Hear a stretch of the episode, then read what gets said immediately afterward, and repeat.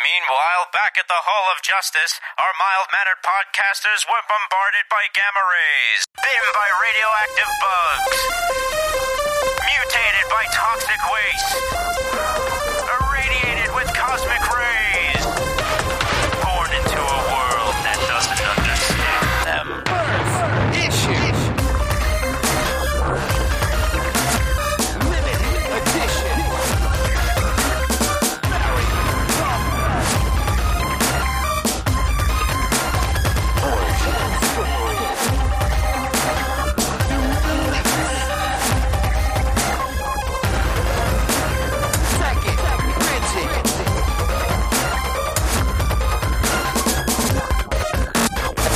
Talking comic. Hello, everybody. Welcome back to the Talking Comics podcast. It is Wednesday, January 26th, 2022, and you're listening to episode number 531. I am your host, Steve Seigh, and joining me for this week's show is Mr. Bob Reyer. I wish I knew what was going on. I don't. But I'm here. Nobody knows, Bob. Nobody knows what's going on. Welcome to the club. Aaron Amos is here too. Wow, that's a cheery start to the show. My God. Oh, yeah. Okay, everyone buckle up. Doom and gloom say that's what they call me. Down by the old uh the old quarry. I thought that was between us guys. John John Burkle is here to cheer us up. John, what do you got? Steve turns 41 and becomes an old curmudgeon. Yo, I went to the shoppers. You heard about shoppers. I talked about them the last time we got together. I bought a heating pad with some of my birthday money. Good for you. Is it a wet heating pad that has a, a, a sponge you can put water in so it gets some moisture into your muscles? You had to. The only way that I can describe it, it is basically a heated girdle that you strap around your midsection and wear it like a teenage mutant ninja turtle shell, and it gets a real warm if you let it. I think I saw one of these in Sunstone. Yep, I got the I got the leather one. with Good, the that's good. studs. Yeah. We got some future On it. cosplay out of this. Yeah, I mean the the packaging said harness, but I know what it is. It's a heating blanket. Um I don't know why I had to be 18 or over to go into the shoppers. It's new. They just opened it, but uh anyway. Oh, but seriously, I bought a heating pad and it's amazing. And I put it on the back of my work chair today and I sat upright. I sat like bolt upright to get the most out of it and uh it was a good time. And then every couple of articles I would switch it onto my abdomen because I have not been having a good time the last week. Uh, but I am feeling a little bit better. Anyway, uh, this is the Talking Comics podcast. We have a lot of stuff to talk about this episode. We have updates. We have uh, Patreon updates. We have site related updates or woes. Take your pick. Uh, podcasts have been posted. That one of them was a surprise. I didn't even know about it until last night. Uh, let's do the stuff first. The awards are over. Uh, the Talking Comics award show, the 10th one, is out now. If you have not listened to it, go back and listen to it. We wanted to give everybody a little bit of time to check that out firsthand before we go uh, tweeting a bunch of stuff to creators to let them know that they've won. Uh, we hope that you enjoyed the show. Again, uh, we will figure out something at the end of this year uh, to celebrate or do some kind of like personal awards or something like that. Uh, never fear, never fear. We keep getting messages going this way and that about ending the award stuff. It's not necessarily going away. It's just going to change a little bit. No, no, last We'll see. week was a lot of fun. It was. It was. It was a lot of fun. And look, look, this is our show. If we decide Ooh, that we want to do something similar, we can.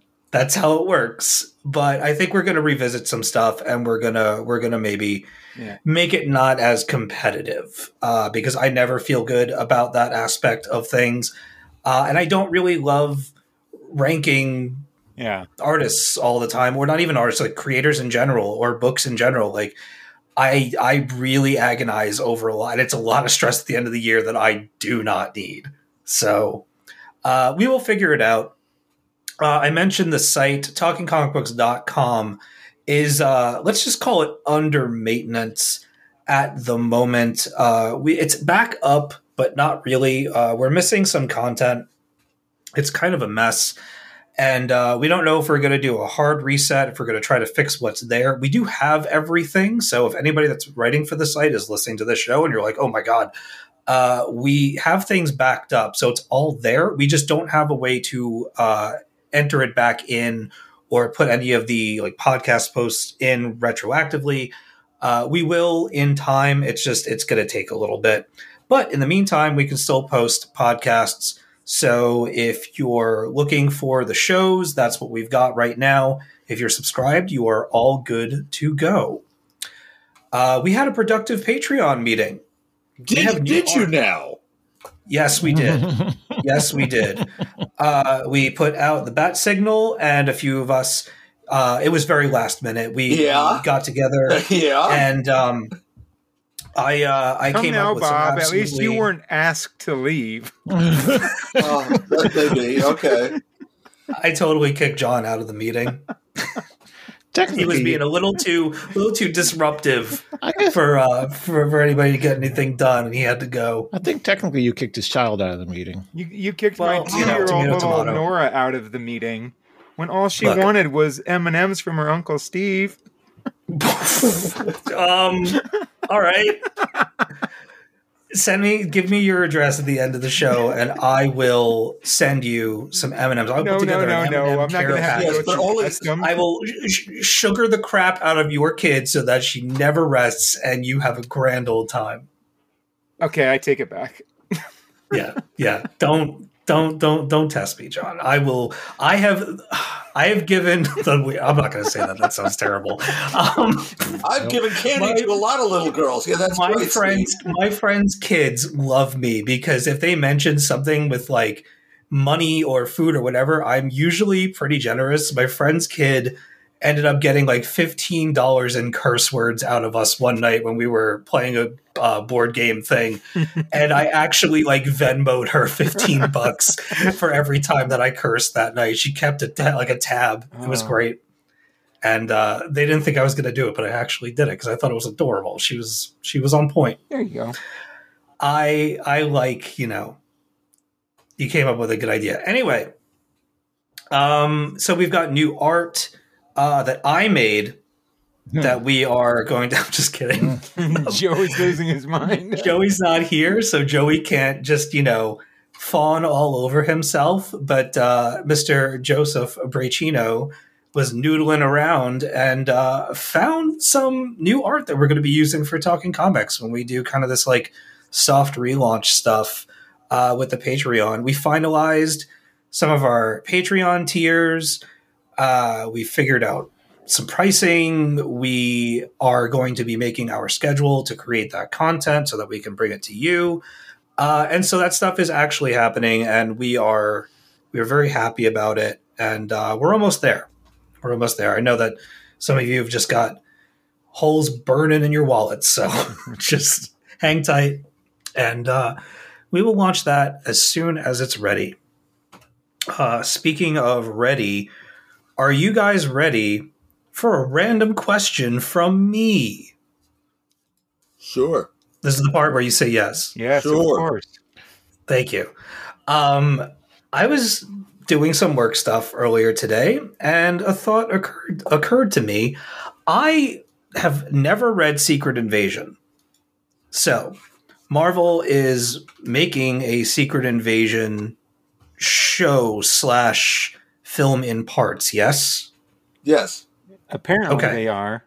So here's the thing. Might not come out till 2023, but yes, they are making it. Wasn't that one of the things that was removed from the lineup? That's one of them. Yep. Yeah. They're filming it right now. Yeah. Right. So they're probably just pushing the date. I would imagine. I- I don't. I, they're not. I don't think they're canceling. no, it. no. Just moving it out. Yeah. Um, so here's my question.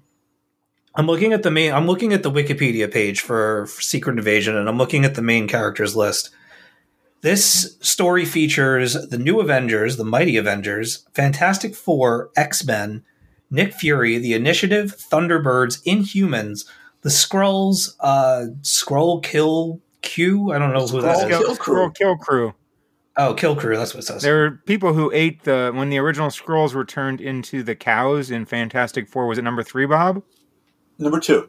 Number two, uh, th- th- those cows were processed and made into hamburgers, and people ate them and got superpowers, and now they spend their time hunting Skrulls. Right. It, Oh, it, I want to eat a superpowered it, hamburger. it goes into Avengers, the the Kree Skrull War, with, which, uh, and also into John Byrne's FF Annual Yeah. 17, where the people in the town were drinking the milk from the cows. it's a whole thing. the um. So, also, just to round it off, Hood's Crime Syndicate, Norman Osborn, and Marvel Boy, also known as Noh-Varr. My question is this with them doing Moon Knight, She Hulk, Ms. Marvel, The Marvels, and, and other things that are in the works, what do, uh, what does this look like? Like, what is the rep? Like, what is the who are they going to feature in the sec- their version of Secret Invasion, like the MCU version of this movie? So far, Does anybody have any idea? Nick Ben Mendelsohn's in it already. You've got him in it. You've got Cobie Smulders. It's a shield sword thing starting, and Okay. they'll. How how much do you know anything about this, Steve? Before John and I start spoiling everything. No, I really I don't at all. Okay, the Sk- the Skrulls were lo- after the destruction of their homeworld. Am I getting this right, John? Am I getting the order Yeah. of this correct? Yep. They they decide that they need to find new homes and new things to do, and they create a secret invasion force by kidnapping, replacing heroes and people of power, so that that will presage a real invasion later on. Kind of. Right. Am I close? Yeah, and then they they they found a technique so they could um, get around Reed Richards' Skrull detector. Yep. And so some of them had been the way that is this is a Bendis book, and the way that they did it is that some of the heroes that we've known for years were actually Skrull imposters. and so it was a way for it was really a way to clean up some like if you want to bring back some of the classic heroes without all of the things done to them in the 90s you could do that um the main the the queen was should I, should I spoil it bob Go for it. was Spider Woman. And so, uh, what I think that they're going to do here is this is a way for them to clean up some of the stuff that they might not want around anymore, uh, or maybe introduce different people to be different characters um, going Absolutely. forward. Do you think that this? We're just gonna gonna call it a show because I think it is episodic. I think it's a mini series, yeah. Okay. Do you think that the MCU's version of the story looks anything like the original, or are we getting like an entirely new interpretation of this scenario? Think Civil War. It's going to be their own version Yeah. of it. It won't look anything Okay. like it because it's not building out of the new Avengers and the Mighty Avengers. That that the Bendis was doing like I think three books at once when he, when he did this. They're just using it. Yeah, Bob's right. They're just using like the Civil War title. They'll use the Secret Invasion. It'll have Skrulls in it, but I, I don't. Yeah. I don't think it's gonna. It'll it'll probably have some thematic elements, but it's not going to be a direct adaptation. And might we see was, uh, might we see one hero who we like not being the person we think could be just for fun? Yeah, Mhm. Yeah, it was really the Moon Knight trailer that got me thinking about this because after watching that, I was, I just realized that I have absolutely no idea what they're working toward. Like in the very beginning of the MCU, we knew that they were working up to the Avengers. And then things after that, we knew that eventually they would get to like this giant finale endgame and Infinity War thing.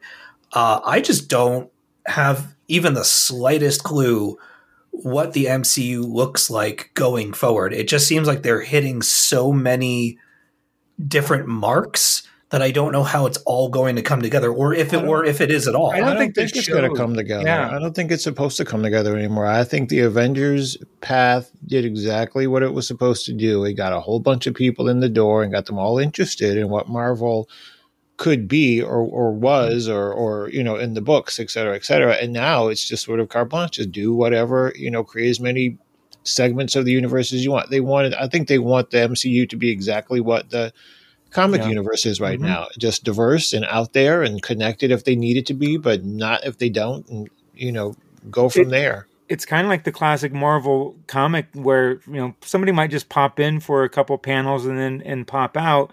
So it's all connected, but everybody's going to have their own little corner that you know you might want to go watch Moon Knight, but you have no interest in sitting down and watching Endgame and Infinity War. Yeah. Uh, so you can find Yeah. your little corner of the Marvel universe, and that's why I don't. You know, some of the shows might connect to the larger picture, and some of them are just going to be these these little intimate stories, maybe. I think it's going to be Yeah, just like, you know, just the way that every time you want to establish, every time they want to establish that this is a part of the MCU or something is a part of the MCU, they always reference the incident in New York. Mhm. You know, it brings it all back to a single point, and and that's how you know where you are. Hmm. hmm The blip. Yeah, we can drop in a guest star, or you can have people meet up in movies. You have the Marvels with three characters in it. You have Doctor Strange, the Multiverse Right. of Madness Yeah. with folks in it, and that'll continue to happen, but maybe not in that bigger way. Though you, I think we will see the Young Avengers in some version. I, I think a lot of the movies are going to be connected still and probably build. I mean, I know they're going to do like Avengers 5 and 6, and they're going to mm-hmm. do the Fantastic Four. So I think there will be an overarching big story arc build towards something else. But I don't think every every show or every Yes. thing is going to connect to it again. Now, do you think that the reason that they took it off the schedule and that there's going to be a delay and it's probably not coming out till 2023 is because they're possibly moving Fantastic Four up? Because there have been rumors that they're starting casting calls for that now. Maybe, or they I think they might. I mean, they took a year off. They might just be a little behind or have things in the queue and they, they just don't need to get to it right away. And sometimes if they get locked in, they, they might want to reshuffle some things. Hmm. Some things may connect better at a, in a different Yeah. order, and so you move them around. If yeah, because they might want to do Miss Marvel right before Marvels comes out, Right. and so and then yeah, so they might just. I mean, they're about a year behind on their movies because of the delay. Yeah. I'll tell you what. I'll I'll get I mean in this stand this goes for anybody creating anything in the world right now, but the idea that these things are even getting made and Mhm. getting done over the last 2 years in this pandemic that we've been living in is pretty remarkable. Yeah.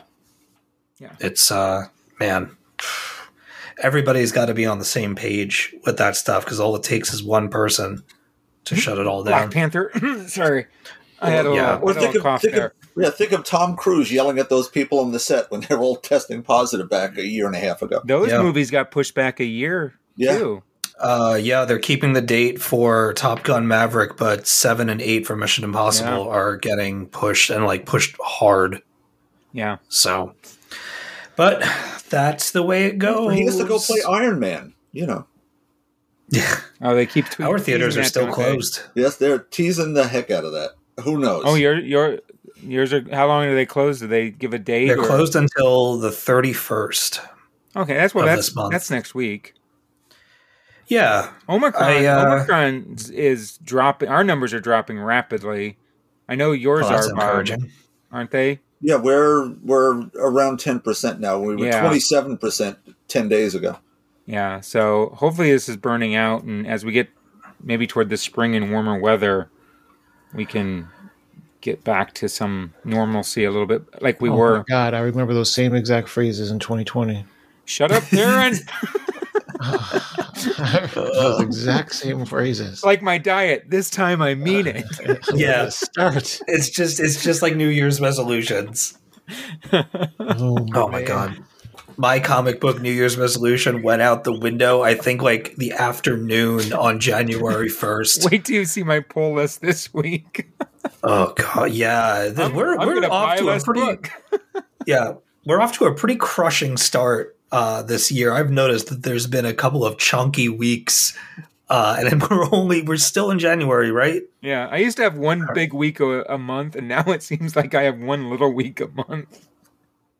I'll tell you, like I thought that I was reading a lot for the awards. I've been cranking out books for the past like week and a half. I only listed a few things for my lightning round, but I've been Yeah. reading a ton of stuff over the last couple days. It was freeing to get into some books that weren't the award stuff.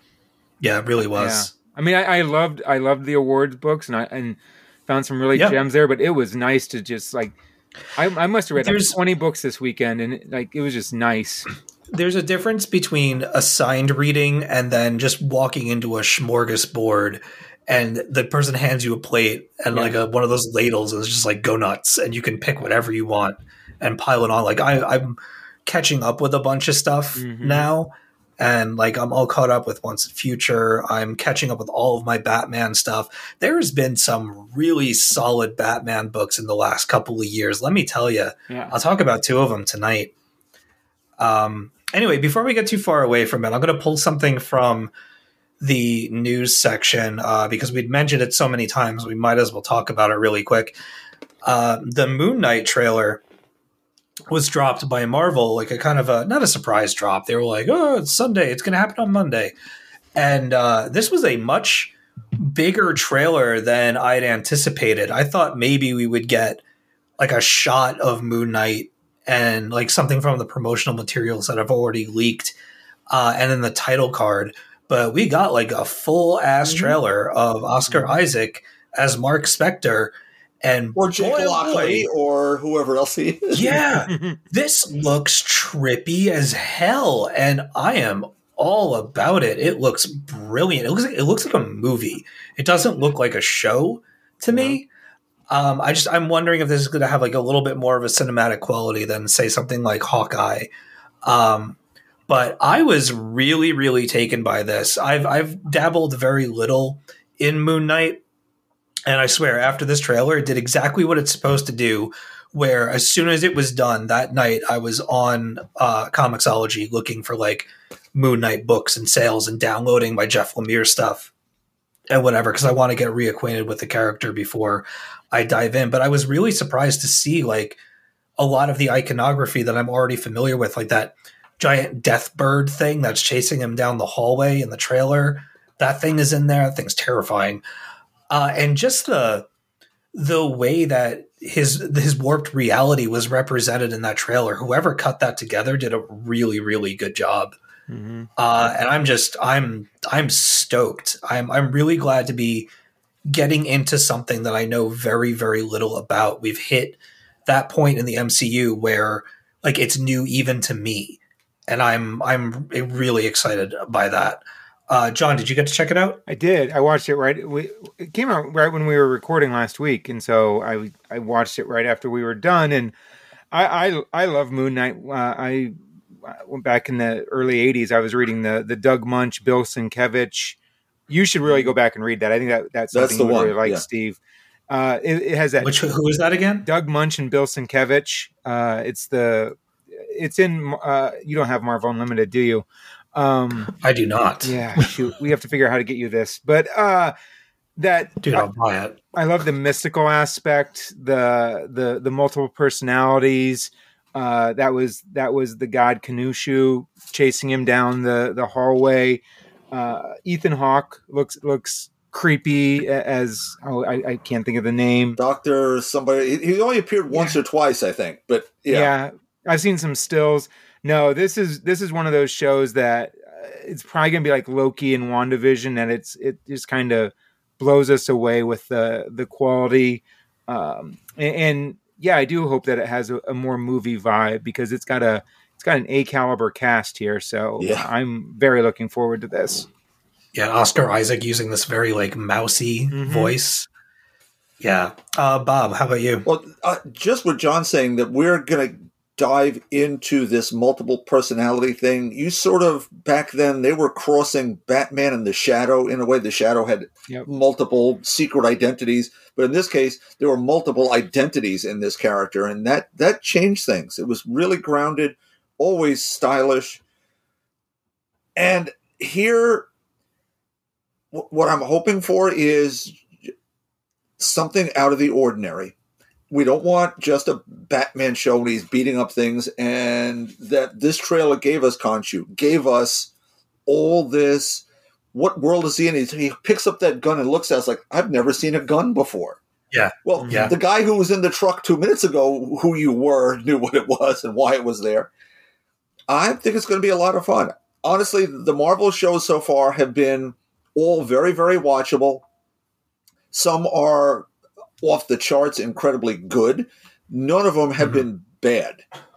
Some have been. Uh, look, what if is spotty only in that it's an anthology? The the standalone shows, whether it's Falcon, Winter Soldier, Hawkeye, WandaVision, Loki, have all found an audience. They've all done very well. They've all been true to what they were trying to do, and I don't think this will be any different. Looking forward to it a lot. And I have to say, I didn't see it until I saw someone else point it out. There's a Doctor Doom Easter egg Oh, when he's in Oh. that truck. really? What is The it? The boxes behind him say Von Doom. Oh no. Oh, cool. That's cool. Aaron, did you uh, get a chance to check this out? I did watch it. I'll be honest, I have never understood the character of Moon Knight, uh, but I have to say this this preview, this trailer made me really interested in watching the show. I, I'm definitely going to watch it. One thing I'm going to do differently is I'm not. This is going to be the show that I'm going to watch that I'm not going to have any significant background on. I'm not going to. I'm going to go in and watch it for what it is. I don't. I don't want to, you know, dig into a variety of different, um, you know, past runs primarily because I kind of want to just see what it feels like to come in and, and not have that Yeah. leading or, or, or influencing what my expectations are for it and sort of see how it, how it stands on its own. I think a lot of what we've watched so far has been influenced. I can say every single show so far has been influenced by what my expectations were. I'm going to go in without any expectations and sort of see how it stands on its own. So I'm excited about that. I think that's a great Alright. way to With do that it. being yeah, with that being said though, Steve, there is um a bunch of different arcs and stuff about Moon Knight on um Comixology Unlimited. Is there? hmm I've been just Hmm. I've been looking while we've been chatting. That's the one that I do have. So, yay for me. Uh, yeah, I don't know. See, now you got me thinking. Maybe, maybe I'll dive into it. Not, I, what, it's coming out in what March. yeah, the end of March. So, yeah, I'm sure that I can kill a few weeks not reading Moon Knight and then dive into it like half half blind. I would say. Um, I don't know. I don't not know anything about the character. Did I say that right? Yes. Um, I know some stuff. I'm I'm vaguely familiar, but uh, if somebody like gave me a Moon Knight quiz, I would assuredly fail it. So, uh, Moon Knight, Khonshu, the end. That's about it. Mark That's it. Yeah. yeah. Uh, cool ass cape that often looks like a half moon when he jumps, which I really like. Now, is he going to tie into the Halloween show they're doing with Werewolf by Night? Because that would be fun. Oh, I'm glad you brought that up. I did not put that in the news. Nice. Um, I maybe, Would be. possibly. I don't know. He's had a connection with werewolves in the past. Yes, he has. With his silver Speaking- moon-shaped throwing Yeah. things, it all works very well. Amazing.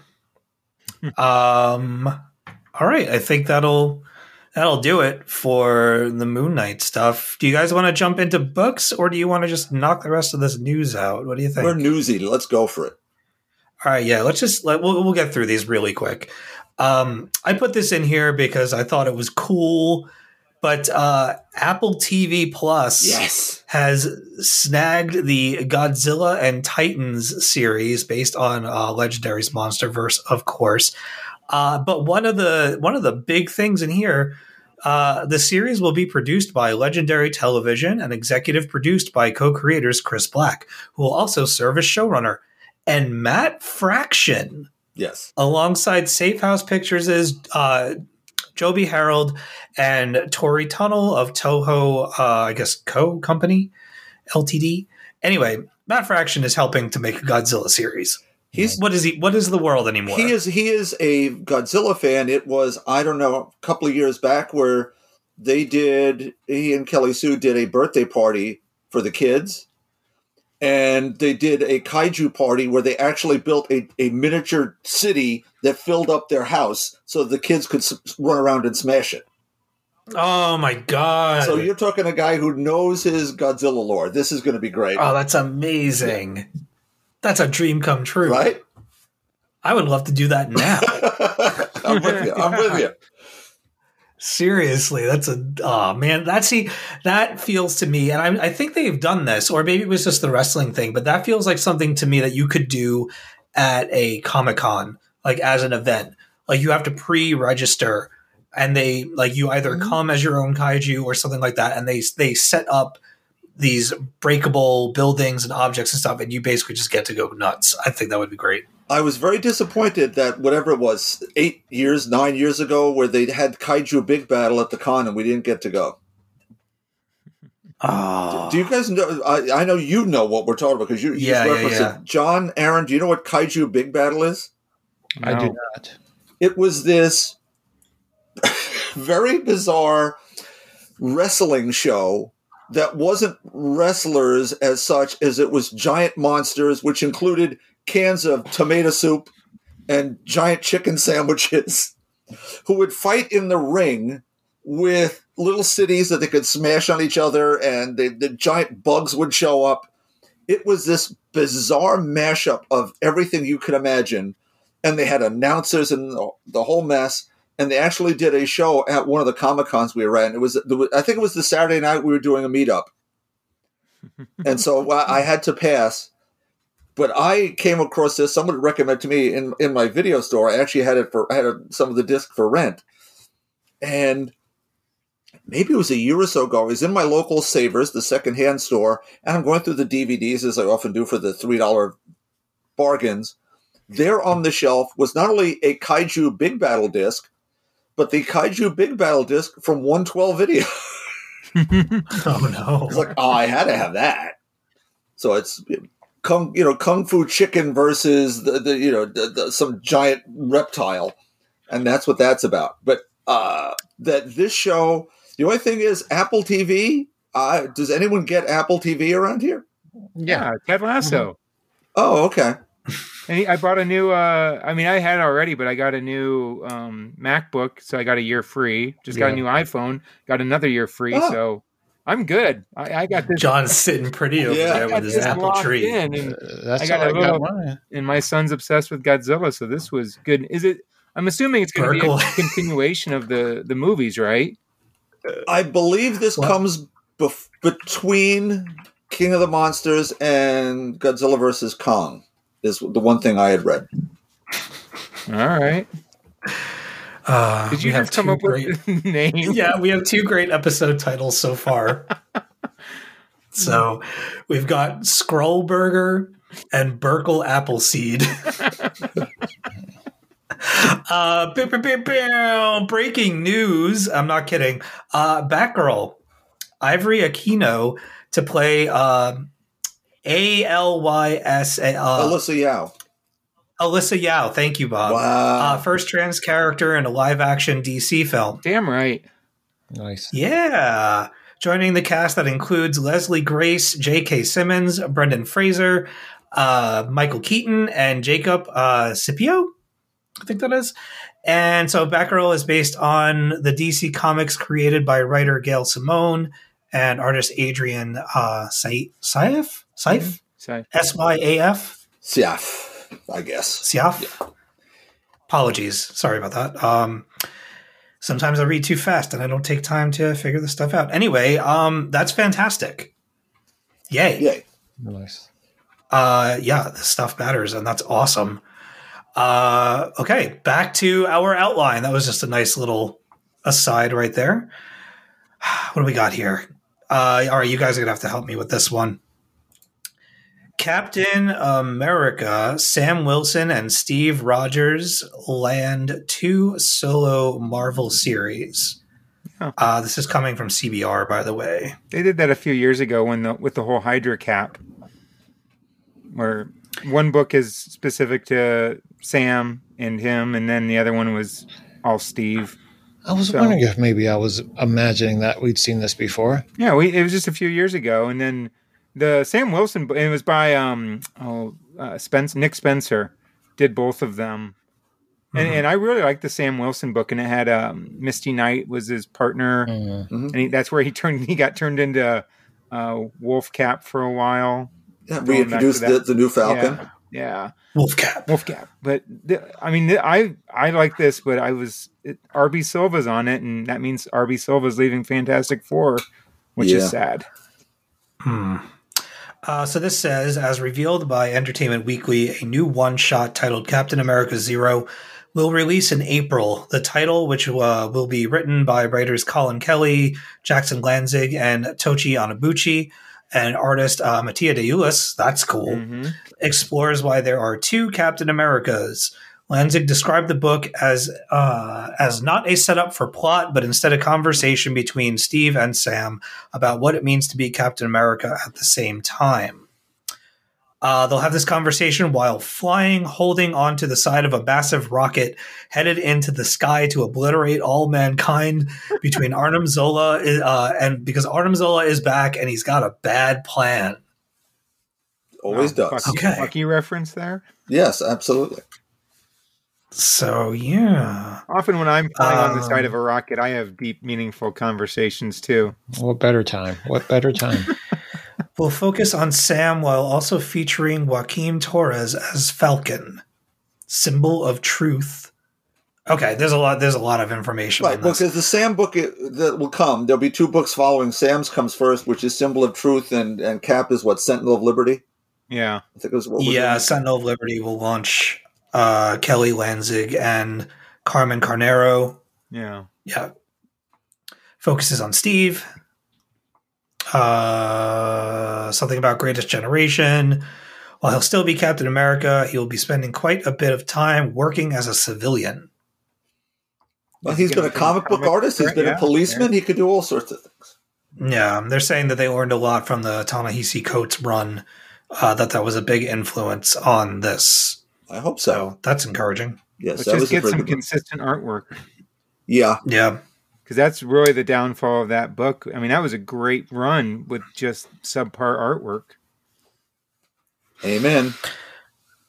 All right. Well, we shall see. I was really I got to get the rest of that uh, Ta-Nehisi Coates run. I read the first two volumes and really enjoyed it. I need to I need to wrap that up. Uh, does anybody else have any other thoughts on this before I move on to the next story? Nope, we're good. Excellent. Uh, Heat Vision, also known as the Hollywood Reporter, or vice versa, says that there's a new Sandman universe comic to be written by James Tynion the Fourth. Is it the guy with the gas What? mask? Wait, I- Substack? Yeah, what is uh, what's this about? Uh, it's called Nightmare Country, and it will focus on the serial killer known as the Corinthian. Oh, Interesting. That goes back to the Um, early days of Gaiman's run Man, that is that is such a huge gap in my comic book reading. because that's where they were going to the um, serial killer convention in the in the middle of Nebraska. I think it was. uh, drawn by Lisandro Estherren. I know that name. Why do I know that name? Good question. I'll have to look them up, but Oh, there's but I, I definitely know the name. Uh, oh, who pre oh previously did artwork for Redneck. That's awesome. That's a great series. Uh, each issue will also feature a guest artist. Oh, there you go. Who will create a nightmare dream sequence? With the first being drawn by Yannick Paquette. Hmm. Sweet. Uh, the debut issue is due to be released April 12th.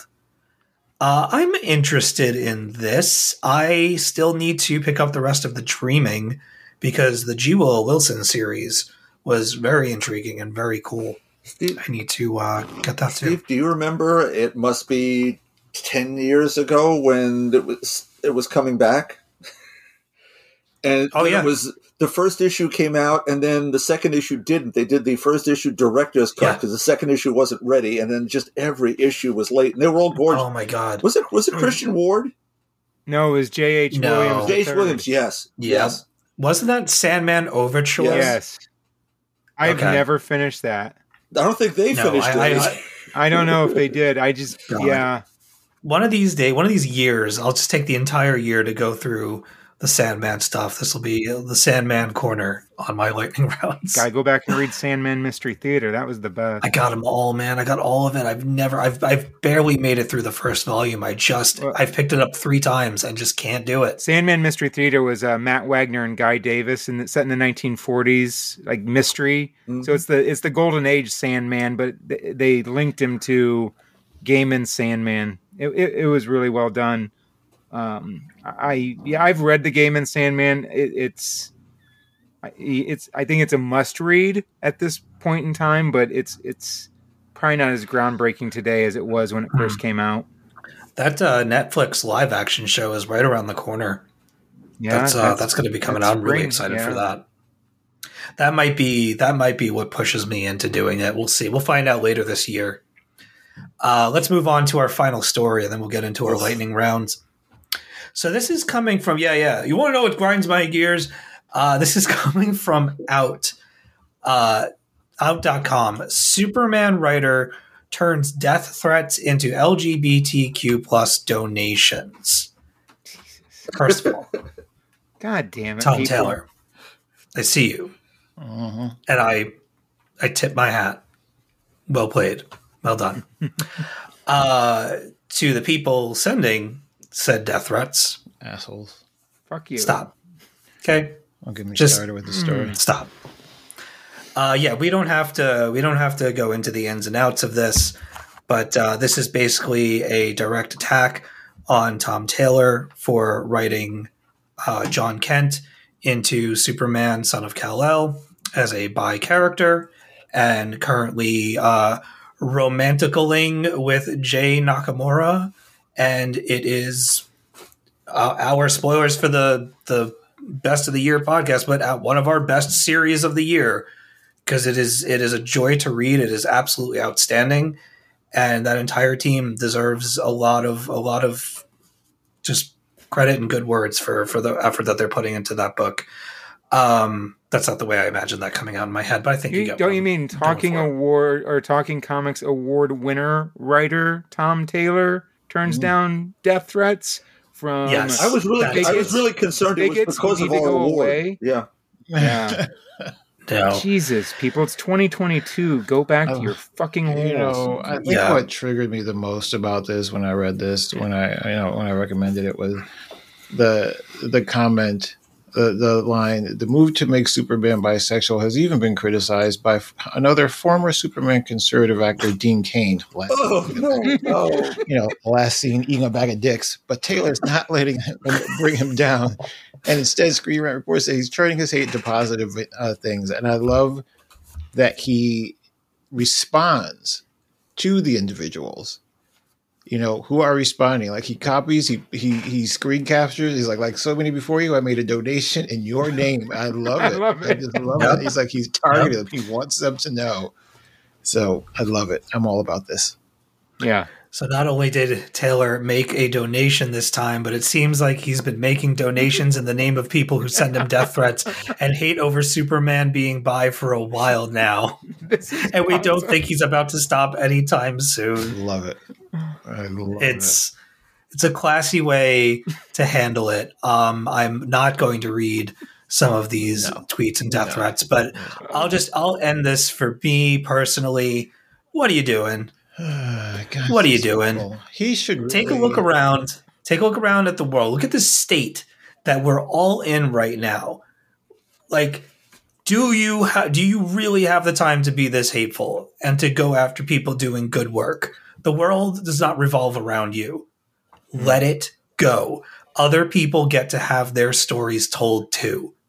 And, Okay. if, and if you are a fan of Superman, shame on you because Yeah. this is what Superman has always been the defender of the outsider and becomes the mainstream. So, yeah and I just love that somewhere out there there's a donation to an LGBTQ center in the name of Dean Cain. absolutely honest to God, if he put if he opened up like a GoFundMe page where he can where we can like donate money to his fund that he would be using to donate to these LGBT, I honestly God would donate to it in a minute. I would. Like, just, I would. just start a just start a GoFundMe or something, and I would I would literally just send you money to make the donations when they come in. So If we ever get the Patreon off the table and we can reach out to Tom Taylor, I'm telling all you. for that. I would absolutely do it. I'll send him an email with just the word in all caps collab question mark i get those all the time oh my god it's so annoying So I- No, I don't auto reply. Um, yeah, so get bent and um, just just don't. All right, all right, mess. all right, all right. Let's. Uh, I think that's gonna do it for the news. We've got uh, a listener question to get to a little bit later. But uh, I think it's time for some lightning rounds. Uh, Bob, I would like for you to go first because you have a book on. You have two books on here that I'm dying to talk about. Oh. Okay. Hopefully, after I talk about them, you'll still want to talk about them. Let's go. I really hope you like the one that I'm thinking of because I loved it. Go ahead. All right. Just saying. Supergirl Woman of Tomorrow, number seven of eight, looks astounding thanks to the artistry of Bilquis Evely and colorist Matthias Lopes. The words by Tom King, not so much in my humble opinion. Moving on, Defenders number five by Al Ewing, Javier Rodriguez, and Joe Caramagna concludes this especially spacey and should have been award winning miniseries. We're back to the third cosmos, so far back that neither magic nor science have been invented yet.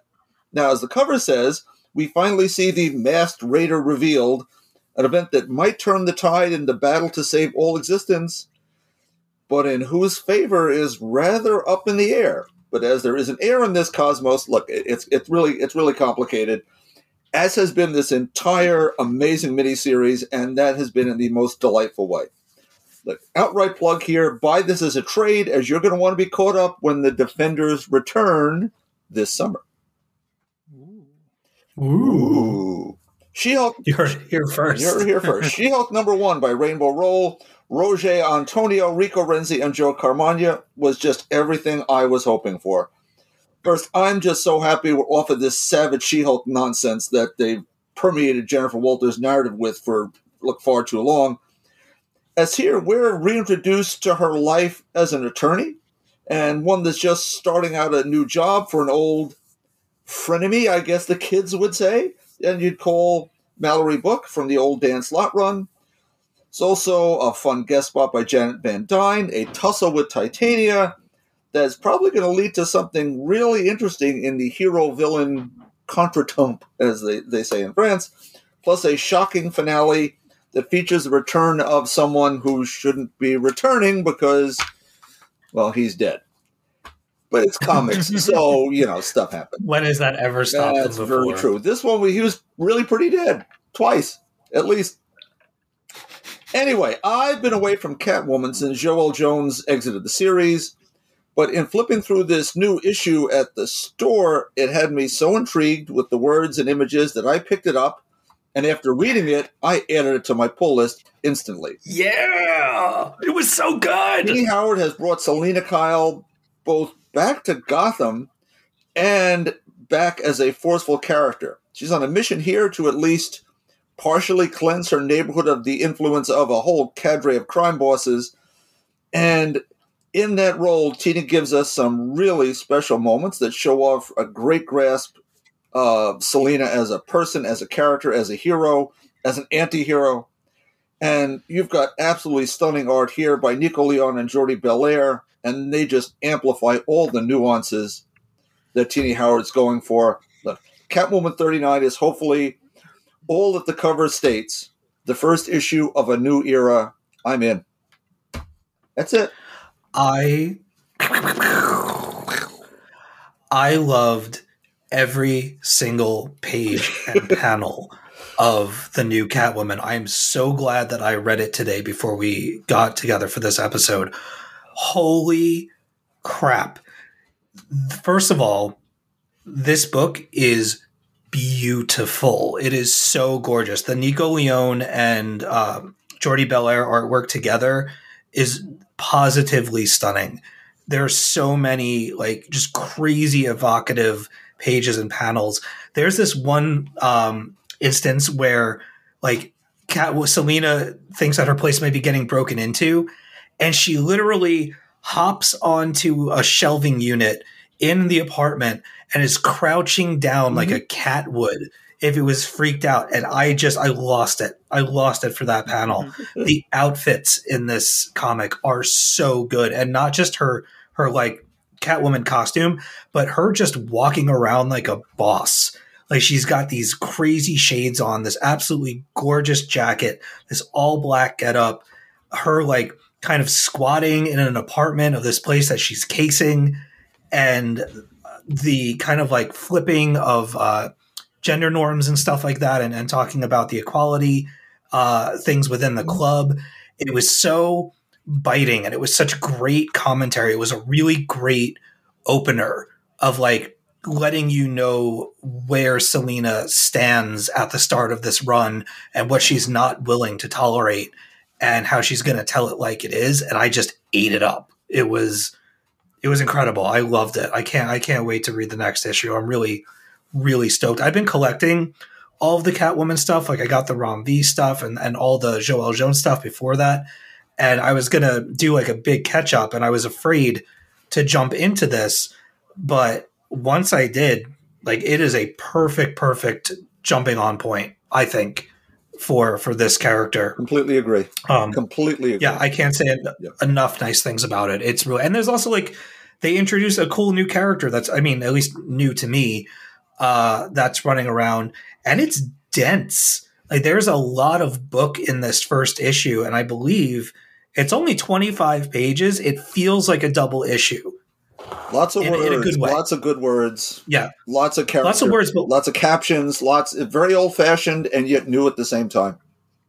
oh my god just the the panel placements are so genius and her oh man i i just i absolutely love it it's so good um yeah and she-hulk i thought was also incredible i love the kind of it has a little bit of a slice of life flavor to it so far with kind of following jen uh through her day and kind of realizing where she's at and i i i like the whole I mean, I don't like to see her being down and out, but I, I like the idea of her kind of starting from scratch and them doing like a, an honest to good reboot with this character after so many misfires with her in the last little while. Eh, yeah. So it seems like she's in really good hands, and the both art and and story uh, were great. And I love the uh, Titania and Jen stuff. Like the resolution to their scuffle was just so good. Uh, well, it, moving forward, that could be. Uh, I don't want to spoil anything for people who haven't read it yet, but that idea that Jen comes up with could could solve a lot of superhero supervillain problems. Yeah. Yeah, totally. Totally. So, go ahead. I'm sorry. No, I was actually just uh, going to ask you if you want to jump in. I have a gift. I, just, knew, I knew I was coming up next. No. Um, She Hulk, number one. I don't think I've ever read a She Hulk standalone book before. I had to really think about it. And I, I went back through my pull list and even tried to think about when I was before I was reading digitally. And I honestly don't think I've ever read a standalone She Hulk book. Um, so this was sort of a sort of like a, an adventure to sort of dive in here, having almost all of my knowledge of her being from her appearances in other books. Um, and as you can tell from previous ish- episodes, I had not been keeping up with what was making her, you know, three syllable She Hulk. All and then all of a sudden she's uh, you know, back to being a legal scholar, and I didn't know, I didn't quite know what was going on. But I got to be honest, I read this, I didn't really care at that point. Um, I really liked that exchange uh, between her and Titania, and it kind of reminded me of that Wonder Woman issue where I can't remember her name. What was her name? Where she kept going to visit her in the uh, prison. Yes, it was that special. Yes. yeah, I kept it, it made me think of that. Um, that sort of slowly talking down and coming to resolution and sort of figuring out what's at the you know the core of the issues. I really like that sort of breakdown. It was it was done so quickly and so nonchalantly, but it was, was really impactful. Um, and I think it was designed to do something that will probably come out later in the book and show exactly what you know, show a little bit about who we want this character to be. Um, um, maybe less of a I took that to be we want her to be thinking and thoughtful and compassionate and less of a brute, but also have the ability to be that brute and get that fix out of there. So I really enjoyed it. I, I thought it was good. It actually went pretty quick. And even though I had no idea who that was at the end and I had to uh, Wikipedia that one real quick, but um, yeah, I thought it was good. Um, Defenders, I have absolutely no idea what happened there but I, I really, I really, I'm not even joking, but I gotta be honest, I really loved all of the um, identity discovery, you know, analogs that were that were going on in there, and I really, I, I really appreciated it. Um, you know, it was a a very trippy story from beginning to end. There were a lot of conversations. Each one of these issues was about identity and what that means in reality and what your reality is. And even though it didn't follow the standard, you know, nine panel grid, you know, straightforward story. Of we're we're starting here, we're ending there, and we're going to take this direct line there. Um, I don't know. There was something about it that just made it interesting and special. This is one of those books that I'm actually thinking about going back and reading from beginning to end as a standalone and sort of seeing if I connect more dots as I go through. But that discovery, you know, in issue four of you know a, a little bit about identity and what that means, and you know, and and taking that into the fifth you know issue, I really enjoyed it. Um, I don't know why because I still don't know what happened, but I enjoyed it. There you go. well, it does all come back around. Where we began is where we end, and then Mhm. begin again. Very classic sort of Doctor Strange thing. And with our new characters, and we will see some of them again, since Stephen can now, you know, ring up Galactus's mom whenever he needs to. Apparently. Well, gonna be fun. Steven can't ring up anyone since he's dead, but you know, Oh well, there are a lot of people dying in comics these days. The Justice League are about to die, so you know. yeah. I think Steven's dead for at least one more issue. At least till May. Mm-hmm. Well, they have to get Clea's ser- series going first. Then he can come back. Well, have you been reading that book then?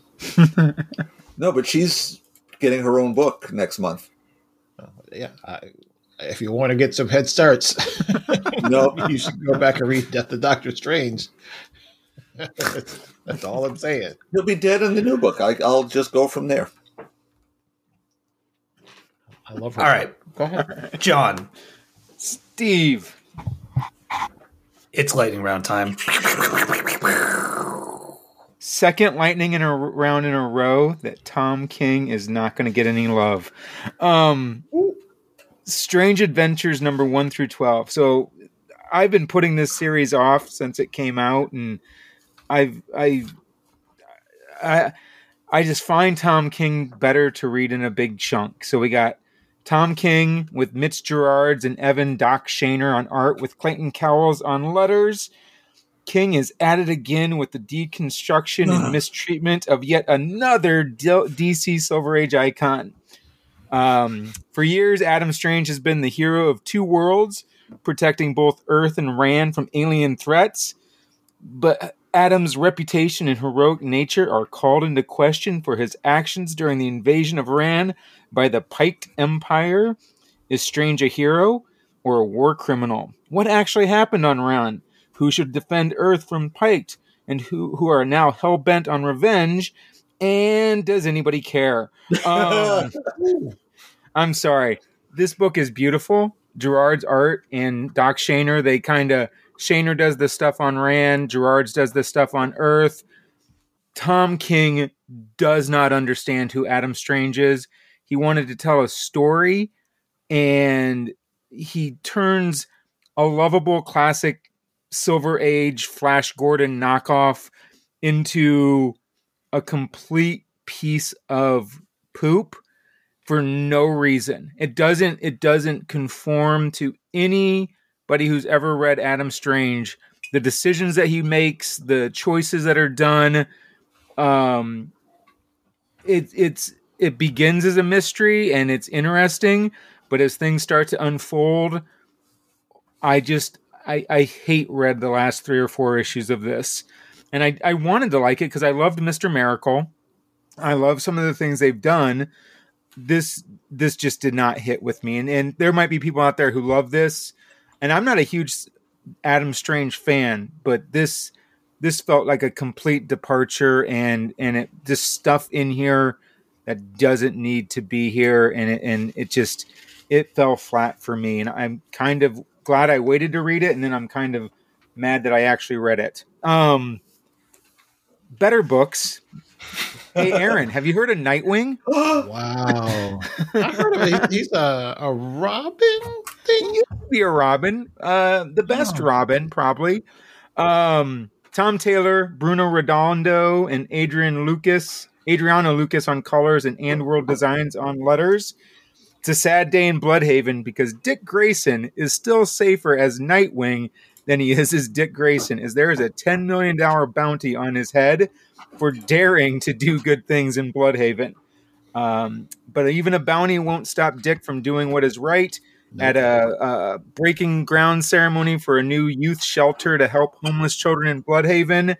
There are people who are shooting at Dick left and right, but they don't know that Dick has a very formidable family, and I'm not talking about the fat Bat family here, um, that are into protecting them, and they do it together.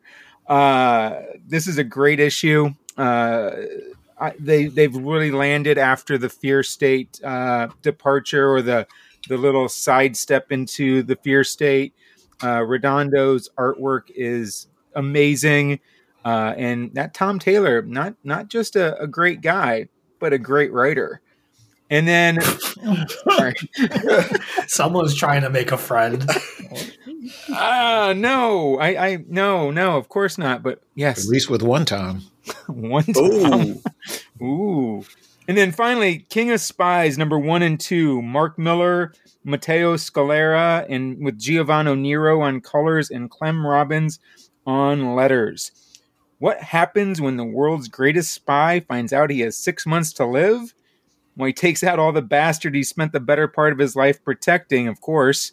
Um, this basically, if James Bond found out he was dying, what would he do? And he would take out all of the prime ministers, presidents, uh, princes, and just erstwhile scumbags that the establishment has protected, and might take out some bad guys while he's going out, like some Russian oligarchs, some you know human traffickers, and you know just totally detestable human beings. This is high octane Millar. Mark Millar is hit and miss, but when he gets a, a really good idea and has a great artist join him, like on Magic Order, which Aaron and I have both talked about, he he can have some magic. And this is a four issue miniseries with over the top violence and action. And Scalera's artwork has never looked better. Um, he he is an amazing artist, and this is a really fun first two issues. And I can't wait to see where it goes in the final two. And I'm done. Woohoo! Shut the Woohoo. damn. Tom King. He's not having a good night. Let me tell you. I'm gonna Let me tell you right something now. about Tom King. Let me tell Tom you King is writing a book right now called The Human Target that is absolutely awesome. So Good for Tom King. Listen, y'all can just go sit there in your hate corner, and I'll be over I- here waving Wait my till- wait till flag. next I week. like Tom King. I liked his Batman run. I liked I Mr. like- Miracle. You didn't like it, you liar. You're on to me. You figured it out. I was very Everything honest. got real serious for a minute. I was very honest about not liking it, but at the same time, I got to bob and weave here in DC because he lives here. Oh, oh I yeah. I don't want to catch one in the back of the head. He did used to work for the CIA. That's right. So, so- No, this It's it's got your number. There's a thing that he that he that he's now really famous for, and if you like the deconstruction, wonderful. If it if it's become a trope that you can't stand, I mean, I I don't want to see Supergirl begging as she does in this last issue, which I didn't talk much about, let alone cussing every other word. Mhm. It's what Hmm. did you ever read a Supergirl book? Ever? Did you ever watch the show? It's, it's simple. Watch a half hour ep- of, of a one hour Supergirl episode. You'd get something out of it. I just I loved. Adam Strange. I, I'm sorry, Aaron. I, Yeah. I'll, I'll shut up in a second. No, But no, no, back no, in the no, back no. in the day, th those Infantino issues, yeah. loved the, just was in love with those as a kid who grew up watching Flash Gordon. So to hear what Mm-hmm. you're talking about with this, it's a it's appalling. It really is. Yeah. It, he, he, it's like he wants to tell a story, and so he just picks what he thinks is an obscure character, or Yeah. even a, a, highly famous character, and then Craps doesn't even over. write to doesn't even write to form sometimes. Well, I think Sorry, what, Aaron, I think ahead. I think he wants to. Uh, I'll shut up in a second, Aaron. I'm sorry, I because I just throw this out. It's he's a really really good writer Mhm. who has an idea for a, a Tom King story that he then slathers on to a character that it may or may not fit on. With Batman, it fit wonderfully well. I think for the Vision, he had an, he had an interesting take with that. I wasn't so thrilled with Mister Miracle. A lot of people were, but I, I think he's he has story ideas, and as you're saying, John, he puts them on characters that may not fit as well as they should have. Uh, go ahead, Aaron. I'll shut up. Uh, I was just no. First of all, you know, everyone's opinion is valid. I, I was just going to say, you know, I look at Tom King like not everyone should wear every outfit. You know, not Mhm. not everyone could rock a crop top. You know, some people can, some people can't. I just look. I just think that maybe what is getting so much of the feedback because if you pay, really pay attention, the feedback is pretty similar. It's that there are keys to your to, to his style of writing that when you put everything in the collective, you begin to see them repeating over and over again. Mhm. Good point. Um, and it's just the the the deconstruction aspect of it, the psychological aspect of it, and the time jumps. And those Yeah. are great tools when used sparingly.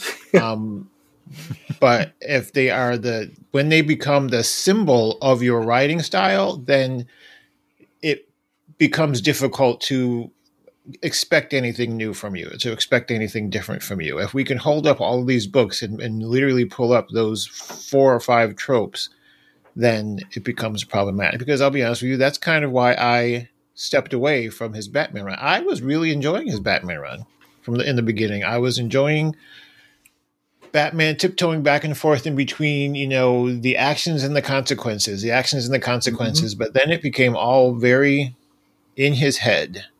Um, and we understand, you know, some of the aspects of it. We understand Tom King's history and past, and we get it. And it's a valid story to tell. It's not necessarily the only story to tell. Yeah. And so that's kind of where I am with Tom King. Not hating him. I'm just, I would like to see your considerable talents put to something else in a different way. St- stretch yourself. That's all. Yeah, Stretch. Try a new tact. Well, tune in next week when we welcome Tom King onto the show. I have questions. I would love to talk to Tom King. That's not happening right. after tonight. No, I'm sure. I'm sure he's heard worse. He's, an, he's another creator who's gotten death threats for choices that he's made in comics and otherwise. Um, I, d- I did not sign my name to those. No. okay. Well, you know what? The comments expressed by Bob Reyer Um, Do not reflect. I just want to say, I, as I'm enjoying Nightwing, and Nightwing '88 was great, but the issue that really stood out to me, I was catching up with it. I read the annual, and then '87. Oh yeah, I talked about that a couple weeks ago. That was awesome. Yeah, I know you did. Like, I that mm, the artwork in that book was just off the charts. Yeah. Like, first of all, it was all well, what would be double page spreads. Yeah. uh, for a lot of people, but like turning the iPad on its side and just watching him like gymnasticize his way through Blüdhaven. And my favorite part, as entertaining as like the banter and the dialogue and the moving the plot forward and all of the things, you got to see a lot of Blüdhaven in that issue as he was kind of flipping around. And there was just there was a lot of like really heartening chicken fat and uh, other focal points like peppered in throughout his journey through that place. And I, as somebody who's not really, I'm very familiar with Gotham City. Mhm. I'm not very familiar with Blüdhaven. It was really cool to kind of get a sense of what that place is about and a lot of the people that apparently live there. Yeah. And it was it was great. It was really really cool to see. Very uh, educational, Yeah. if you will. Um, that was Blüdhaven was a like Chuck Dixon and Scott McDaniel back in the the '90s in the first Nightwing series did a lot of that with Blüdhaven, like really set it up and made it this. It made it's it's like darker than Gotham, and and I think I like how Taylor's making Blüdhaven part of it, but he's also brightening Blüdhaven up with what Dick's trying to do, and, and Yeah. I, I really I'm enjoying that aspect of this book. Yeah, I really like the the the Alfred Pennyworth Foundation and the idea of him like giving the kid the shovel to break ground Mhm. and not not kicking everybody out of the space but actually building around them and letting them lay claim to it. Yeah, Uh, I thought the the speech that he gave about you know feel not being kicked out of your home and not being you know relocated was really sweet yeah.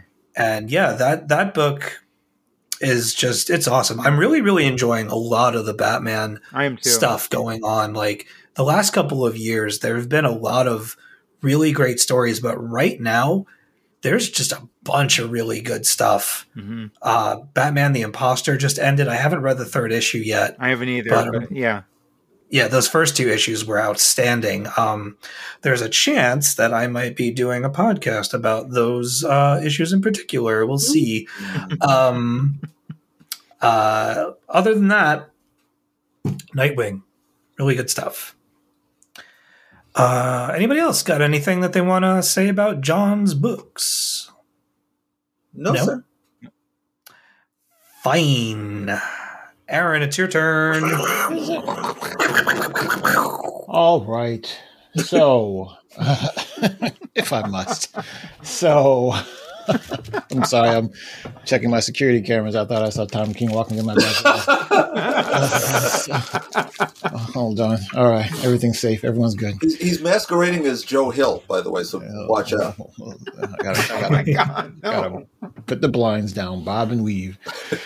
All right, uh, we're gonna go back to the milestone universe. We're gonna start with Icon and Rocket number five. Leon, I'm sorry, I should say Hudlin Entertainment Inc.'s Leon Chills, uh, Doug Braithwaite, and Andrew Curry. So here's the situation. Icon and Rocket have shut down the world's drug trade. You know, obviously the hope is that this will cure a lot of the ills of the world, especially those that Rocket gets to see in her neighborhood, which is essentially why she convinced Icon to be a superhero. But as always, the road to hell is paved with good intentions because it didn't quite work out that way.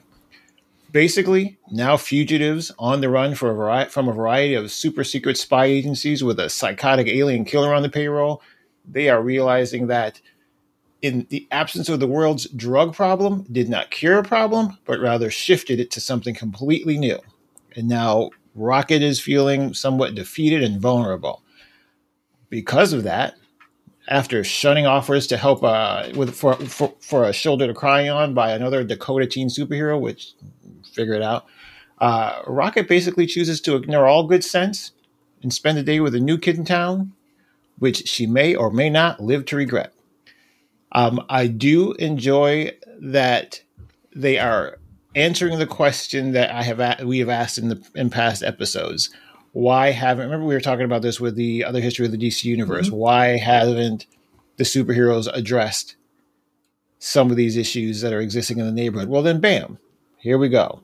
Milestone is jumping right in um, and doing that, and they're showing okay, shutting that down is step one. The other part is now what happens, um, and I think this is where they're going to go. Um, it's still superhero-y. Um, I don't love the art, to be honest with you. It does seem like it's DC house style art, but that's fine. Um, it's very superhero-y. It's very real. It's very neighborhoody, which I very much like. Um, it's those things that we talked about when we were talking about the other issue of the DC universe, and I think I'm going to really enjoy watching this story play out. So check that out. Done a little bit out of sequence. Um, I would say probably if you're going to read it, probably get this week's static and then read this because just do that. Anyway, next book. Excellence number 12, Brandon Thomas, Emilio Lopez, and uh, Khary Randolph. Young Spencer, young Spencer, young Spencer. He thought he had it all figured out and he thought he had a plan in place that would take down Aegis once and for all. He soon realized that he was way and way over his head and he needed to get out of Dodge real fast. Um, basically, he made his escape to the south, which seems counterproductive, if you know what I mean. Um, but he made his way to the south and he met up with an auntie he didn't know he ever had. And she basically started to keep it very real with him, which I love. Aunties do that. Aunties do that. She, she, she was breaking it down um, and smoking a little weed with them at the same time. But Wow. whatever, it, it's all, it is what it is. Well, however you can connect with the kids, do what you got to do. Um, except for you, John. I'm just saying. yeah. Just saying. So There's so many layers to what you just said. I know. Take your time. I'll wait. Um, basically, she fills him in on some of the missing pieces and gives him a much broader picture of what you know, what things are, what what's going on in the background, especially when it comes to that fourth law. If you've been reading the book, the fourth law is uh, magic is no longer allowed by females. She breaks down why that is, and the story, the history that we get to see back there is really, really great because of all this, and during this, you know, weed-induced conversation he's having with his auntie, Spencer begins to really wonder if he hasn't seen the full picture of his dad, you know, all these years, and maybe there's some way for them to connect um, and take this battle on together. Um, oh, by the way, in the meantime, Spencer is torturing his dad for the secrets, but bygones. Um, in the end, we do learn that the real source of power in the Dales family is not Spencer and it's not his dad. And that source of power has had just about enough. And I, based on that last page, I cannot wait to see what happens next. Anyway, Seven Secrets number 13. Tom Taylor, Daniel Denolko, Caspar What? All right, if you know, you know. Bottom line, check that out. First page. Anyway, with every other page, I'm forced to kind of reassess whether or not I am backing the right team. And honestly, I do not know. I keep going back and forth. Um, we take a trip to the past and we learn a little bit about one of the cases, the fourth case in particular, uh, which we find out holds three possible futures. All seem to be linked to Caspar. Um, and apparently, whatever they are, don't inspire a lot of confidence because the next, uh, the conclusion that uh, Anon comes to is that he's, Amon rather comes to is that he's got to die that that process that that whole thing is in process right now but friends are becoming enemies enemies are becoming friends it's becoming very confusing but again it really is making me think was was this the plan all along to just confuse the hell out of all of us anyway meanwhile on the other side of the world after permanently taking down a building full of bad guys caspar begins to really question the same question we i'm having right now who what team is he backing is he backing the right team he's not sure he tries to have it out with his mother who by the way had been shot um, and he saved after realizing, oh, guess what? I can fly. Um, that was kind of interesting. Um, and she stands firm. She's like, it's none of your business. I don't need to tell you, and I'm not going to tell you. Get over it. He flies out of the plane, gets some fresh air, flies back into the plane, says, all right, bygones, we're good. move on to the next, you know, on. They hug it out. Um, I thought, I, I don't know, there was just this, these pages just went by so fast you know, and that was just a sign that I'm still loving this book. So I there's nothing that I can say about this book that hasn't already been said. So you really should be reading this book. Lastly, the book that won me the end of year award. I'm sorry, I know. I- Um, Strange Academy number 15. um, Skottie Young, Humberto Ramos. So, despite the demise of our esteemed headmaster, the Strange Academy continues to move forward with obvious increased focus on defenses against dark arts because, well, he's Yeah. dead. Um, with that said, Magik and voodoo kick things off with a really comical demonstration of what they're supposed to do. And again, I just I love Skottie's take on these characters in these moments. Um, made me chuckle. Um, basically, every student has to then pair up and figure out how to do these things, how to how to utilize their abilities and their powers to basically protect themselves. Well, remember, Calvin learned recently that the only power he had was linked to a malevolent jacket, um, which he no longer has. Um, kind of annoyed that everyone is feeling sorry for him. He basically lashes out and uh, kicks a couple asses and takes a little bit of name. You know, uh, the question is how? How is he doing this? Where is he getting these powers from? Well, long story short is I think our friend Calvin has gotten in way over his head. Um, and things are starting to go down a very specific after school special road, and I don't really like where it's going. Um, but we'll see. I'm sure it's going to be um, the path there is going to be filled with heart and, and just really great stories and friendships, et cetera, et cetera. I'm excited about it. I still love this book. Everything about it, the story, the characters, the the heart, the the vibe, the feeling. It's it's great. So, and that is my lightning round.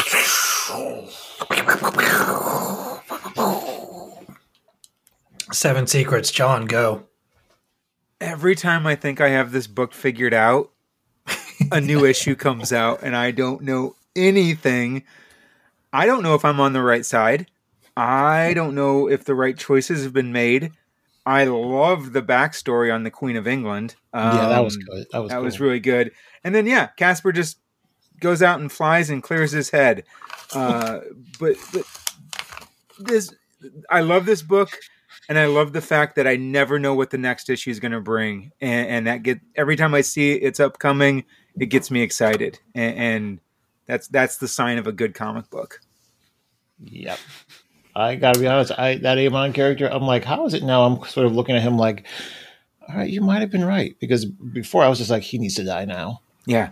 he needs to die in this this the very next page. Now I'm like, uh, he may have been onto something, but It's Tom Taylor. He's pulling your strings, playing with your emotions. I tell you, I wasn't ready. I loved the page where the agent says, "Did did he say he was uh, raised by fairies? Yeah. Like, don't get involved, Carl." And then he he leaves the plane, and then you know goes out on his little head clearing thing and comes back, and same dude is like, "We say, oh." Did he just jump out of the plane and come back in? Stay out of it, Carl. I love that he knocks to come back in. Yes. Just- oh, don't ask questions that you don't want the answers to. oh gosh, it's It's just amazing. I really hope that this agent character, I hope they live throughout the entire book because I am very entertained by them. Yeah. Uh, and I know what you're what you mean about being conflicted at every page turn. This is uh, starting to become a very complicated yarn, and uh, I don't know whose side I'm on anymore. I really Mhm. don't. So And they still haven't explained the return of the one character, have they? No, I was just thinking that. I haven't seen that Yeah. person since. Yeah.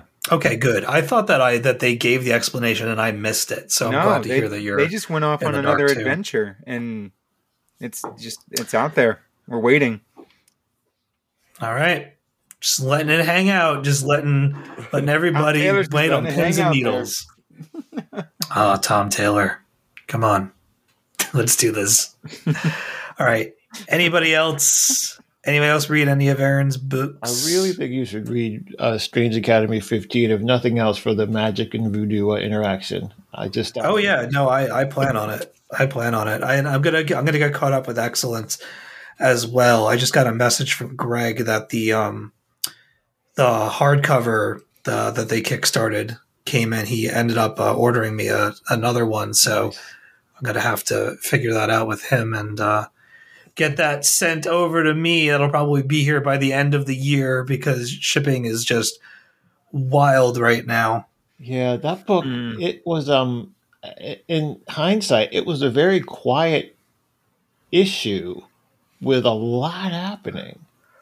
That's usually the way that book is, though. a lot of discoveries. I mean, there wasn't a lot of bang, boom, pow. There was a lot of uh, character sort of evaluation, um, history, um, expansion. Um, and if you've been missing the ladies, get ready. as, the, as, as the aunties say, they can show you better than they can tell you. And they're Excellent. and they're about to. That's something that I'm going to have to go back and do that. Do that from the beginning. Get reacquainted with everything. I think. Yeah, there are a lot of pieces. I won't lie. There have been quite a few times because you know it comes out so spaced. Like the next one comes out. Yeah, it's very. The release is very infrequent. I remember the last time that I tried to pick it up, I was just like, nope, nope, Yep. I had, nope, no idea, Yep. no, I had to no go clue. back. I went back. I think I went back two issues the last time an issue came out, and sort of had to skim through that and be like, okay, okay, yeah, now I get it. Okay, I remember that. Okay, now I'm good. Yeah. then start over again. Some things I can I can catch the drift of, or I can remember bits and pieces, and I'll be okay. But other things, just hard no. That was a that was definitely like I got to go get reschooled and uh, and figure this out. All right. Uh, we can move on to my lightning round. Kaboom! Uh, I do not have any notes, so this is kind Oh, of a cool. work in progress. We're gonna we're gonna workshop this together. Let's talk about One Dark Knight, number one, written and drawn by Jock. Who is EMP? Batman villain? Anyone? No. Anybody ever heard of this guy? no clue. Okay. I remember Adam Warren. Well- Adam Warren's empowered. It's not her, I'm sure. I'm gonna look him up. Hold Well, on. it's him. EMP Batman. I Uh, think this is EMP a new character. Okay. Well, let me tell you something. This was one of the most engaging Batman reads that I've encountered in quite some time. And that's saying something considering that there's been a lot of great Batman stuff.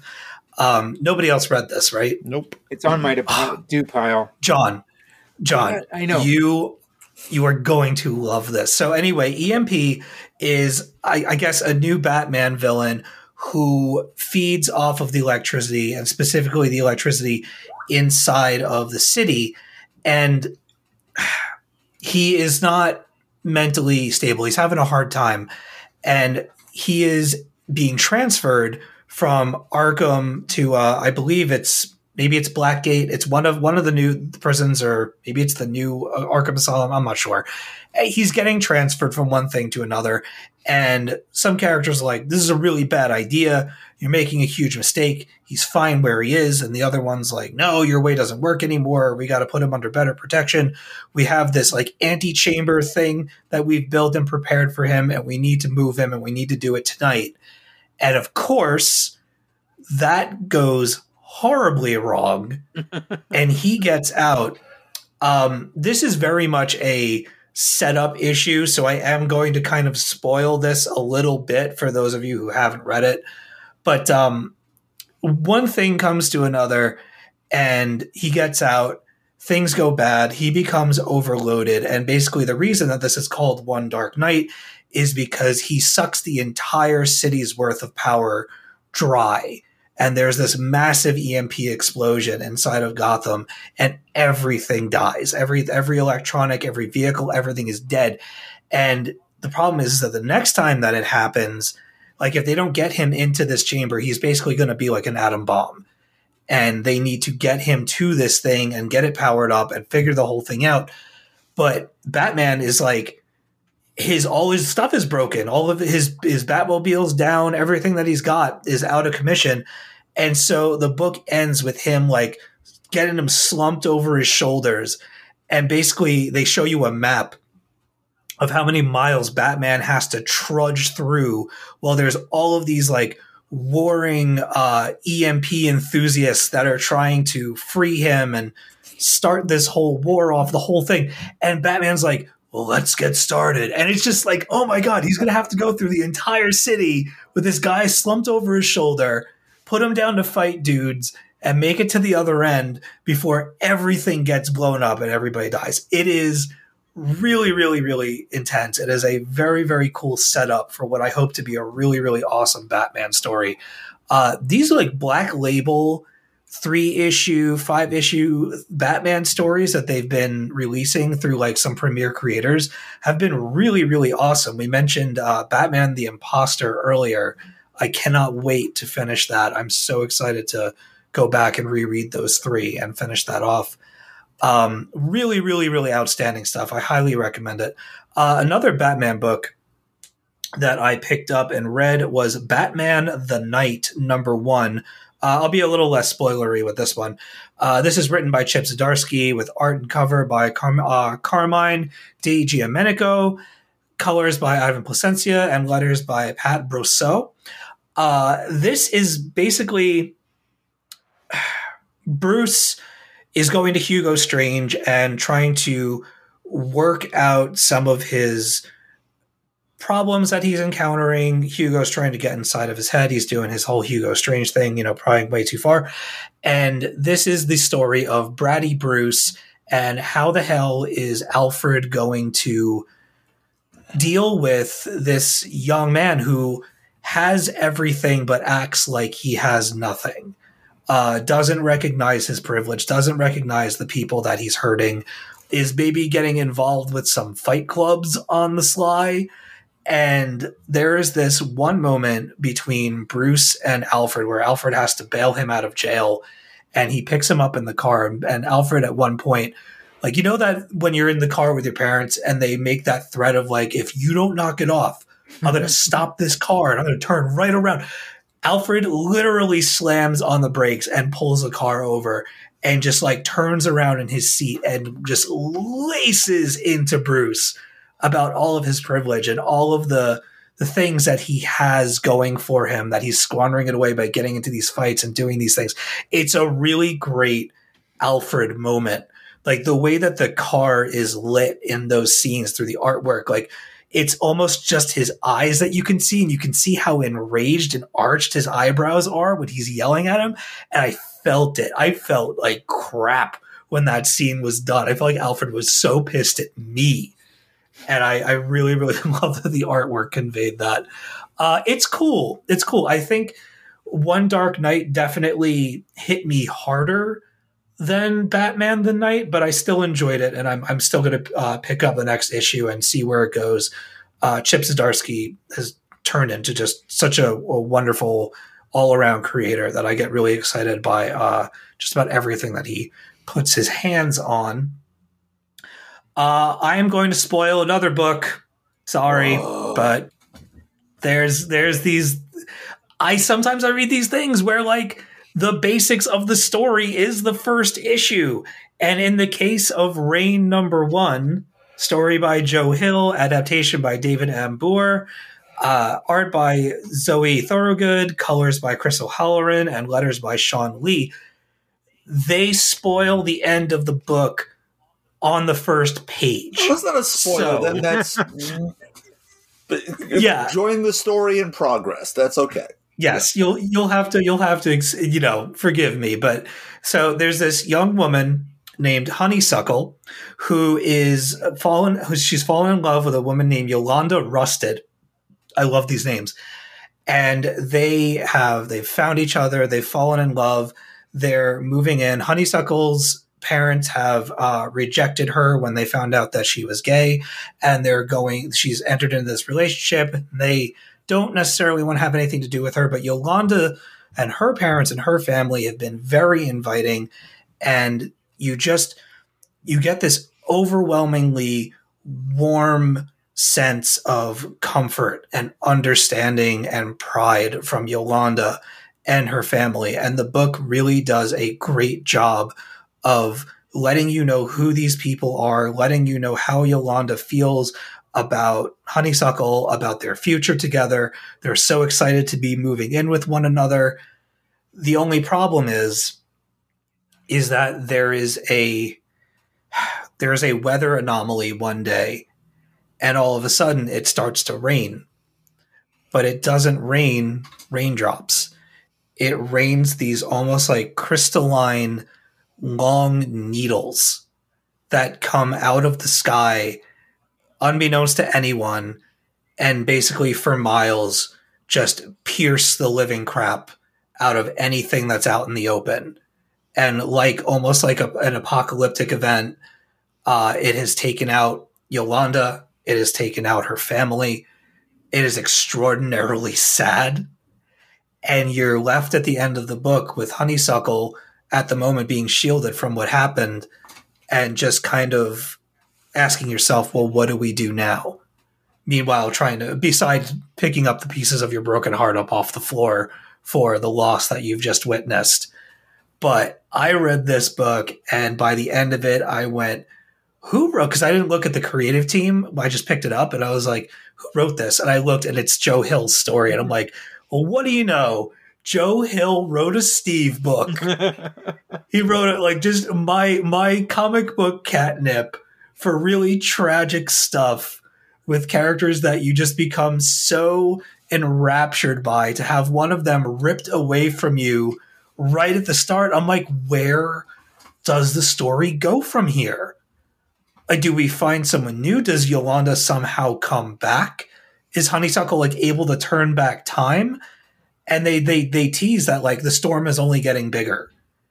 And so like what is what comes next? And I'm I'm really super intrigued by it.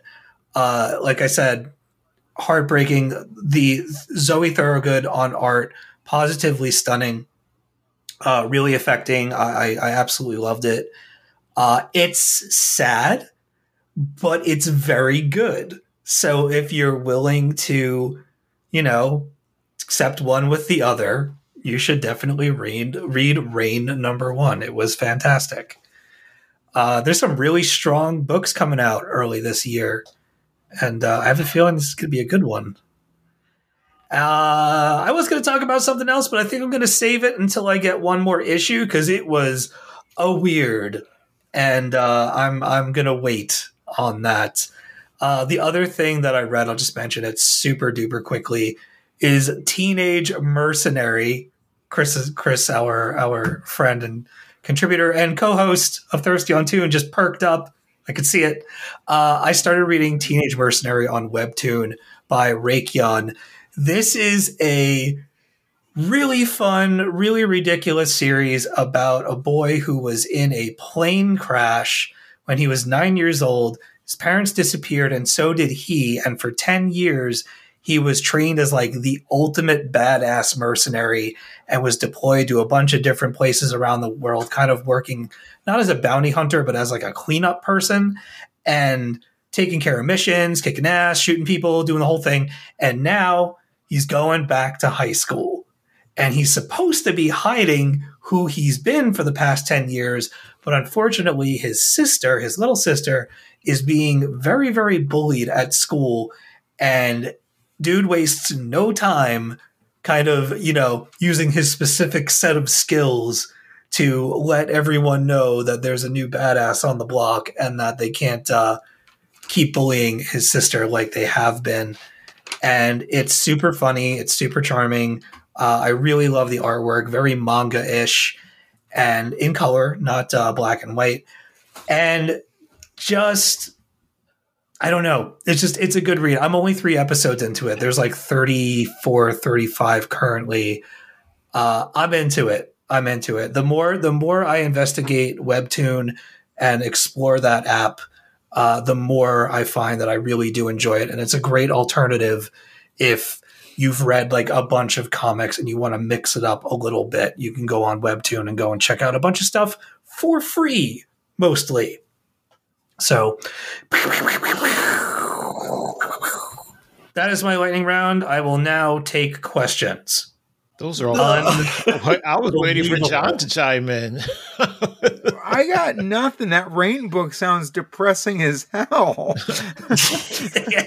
hey, you met the love of your life. Hey, there's a needle storm. That's exactly what it is. That's exactly, and it's like it's not overly graphic, but like they did, they real did. Um, it is. There's this cute little vampire boy in it. He's got some kind of um sickness going on where he can't be in the sun for too long, so he pretends that he's a vampire and he hangs out in his garage, and he's really adorable. Uh, he did not get hit by the rain. He's in the garage. Good so him. Yeah, good. Yep. Smart. so I wonder if this is Honeysuckle and I don't know his name, Vampire Boy. We'll call him Bela. uh, trying trying to survive the rain. But I mean, this is some harsh stuff. Like it was going through cars. It was it was really bad. So I uh, and it's I don't know what's going to happen. Like it's What's just, that? It's still raining. Like the storm didn't pass. No, it tapered off, but it's one of those things where like the storm clouds are growing. That it's it's expected to rain again and in at a larger radius. So the question that you have when leaving this book is like, is this an end world event? Is this something that is just going to keep accumulating and growing and just destroying the whole city? Because as far as I know, it was just a couple of miles, but it could be a lot more than that in a few days' time. I don't know.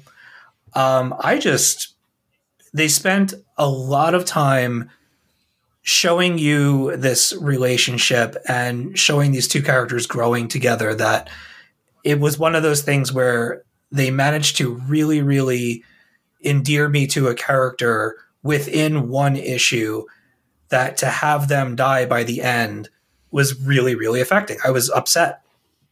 Yeah. And, you know, certain comics and certain, certain creators and stuff really need a lot of time to flesh that stuff out for it to really hit. And uh, I just think it's a testament to the storytelling that it was as dramatic for me as it was when it happened. Even though I knew it was coming, I kept reading every page. I was like, no, no, like this is one of those like false narrator things. And, you know, or it's not going to happen this issue. And then sure enough, mm-hmm. like, because it's nothing, nothing, nothing, nothing, nothing about the rain. And then within the last few pages, the storm clouds gather and everything goes south. And you're kind of just left standing there being like, oh my God, like, what did I just watch? What did I just read? So, you know me, I like devastating stuff. Apparently. No, I do. I do. I I like stories that are like Awful. I'm going to make you feel terrible or wonderful or something. Just I don't know. Do you Why- love why- why do it? Romance? Do you love watching that romance be stripped from all existence? Yeah. Steve saying. Do you you like sadness? Yikes. Listen, I could deal with it when it's people. Do it to animals, we're gonna have a fight. Speaking of animals, have you kept up with Primordial, John? I'm, I'm waiting till it's done. I have I have Ah. them all. There's one issue to go. Um, I thought you'd grown kind of quiet about that. I was wondering. I was like, oh, is he not enjoying it anymore? I think it'll make a, a, a huge comeback in next month when I read it. But have you have you been following what they're gonna do? I've only read the first issue, and I was I was okay on it. No, I mean what Lemire and Sorrentino they're like making their whole a whole whole horror universe, and they're gonna start releasing like original graphic novels and comic books within that universe through Image. Whoa! When was this announced? Sorrentino's been posting things on his uh, Instagram, and it I, I can't remember what the the first volume's called, but the here I, I can look it up. But You gotta put it in the news outline. no. I, I just is- I'm sorry. Um, shit. no, that but they're they're crafting this whole um new horror universe. Disruptive at the meetings. the Bone Orchard Mythos, which is like the free comic book day. And then they're going to do The Passageway in June, which is an original co- graphic novel. 10,000 Black Feathers is a limited series in the fall. And then Tenement is an original graphic novel in 2023. So it looks like they're going to alternate um, uh, limited series with original graphic novel, but it all fits into this Bone Orchard mythos horror universe that they're creating. That's exciting. That's cool. It is. I mean, I love Hell yeah. Art, and I love Lemire, and uh, I mean, Gideon Falls was was incredible. The, everything they've done together has been amazing. So I'm I'm definitely on board. Uh, but Primordial, I'll get back to when it's done. I just I just it's Yeah. issues. I just think I I need it to be done before I get back into it.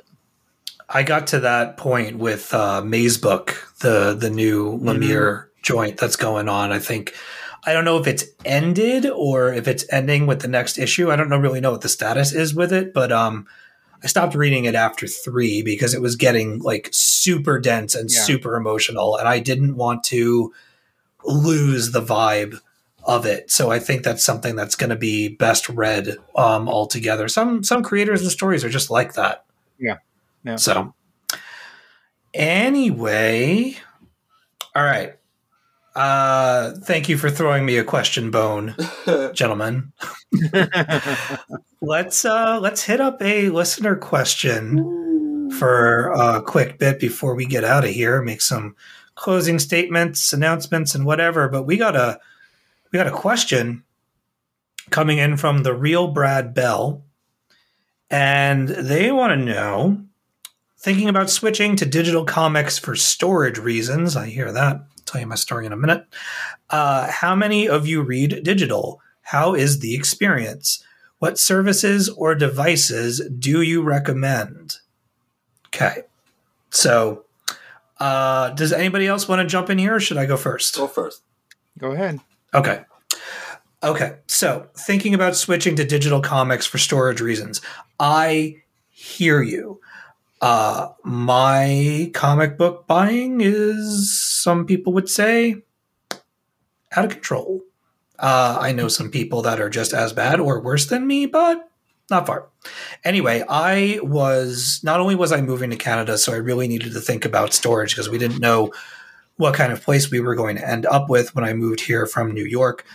But I was buying comic books so quickly that even the entire room that I had dedicated to it was already getting overcrowded and out of control. Something had to give. So I needed to go digital while still buying collected uh, items and then saw certain graphic novels and stuff physically at my store to support, you know, a pull box and support the local store and stuff like that. But going digitally has really, really helped me a lot in terms of keeping everything organized. Uh, I don't have to deal with ads when I'm reading comics, which is really nice because I can find them to be quite disruptive. Uh, back when I was reading the floppies and whatnot, and uh, yeah. So okay, how many? Um, how is the experience? I I think it has its ups and downs. There is nothing quite like having the physical comic book in your hand.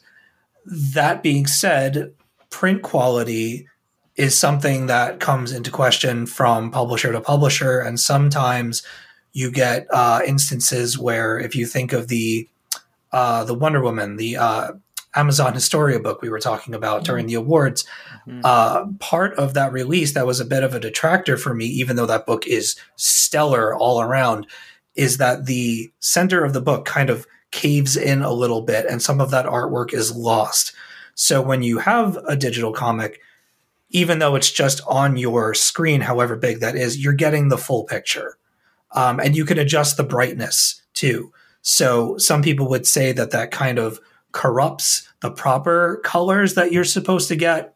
But I find it to enhance the experience a lot of the time, especially if I find some of the artwork to be a little dark.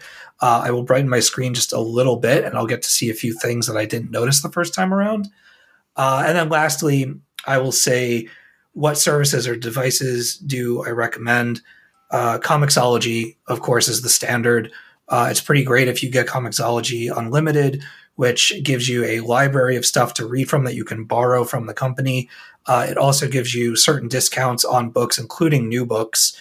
Um, I get several books a month for free in discounts because of the way that my uh, membership with them works. And um, I guess the, the guys, the other guys can tell you more about stuff like Marvel Unlimited and DC uh, Unlimited, or whatever it's called. I don't have any of those. Um, but before I shut up, Webtoon, go Webtoon or Tapas.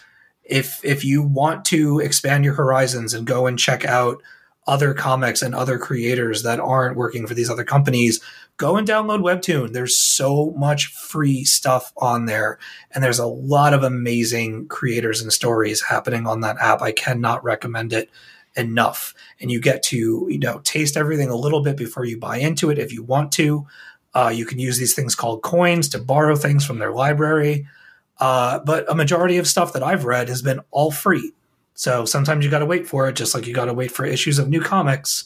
But it's been an outstanding alternative to, you know, your LCS style comics. Uh, it's great.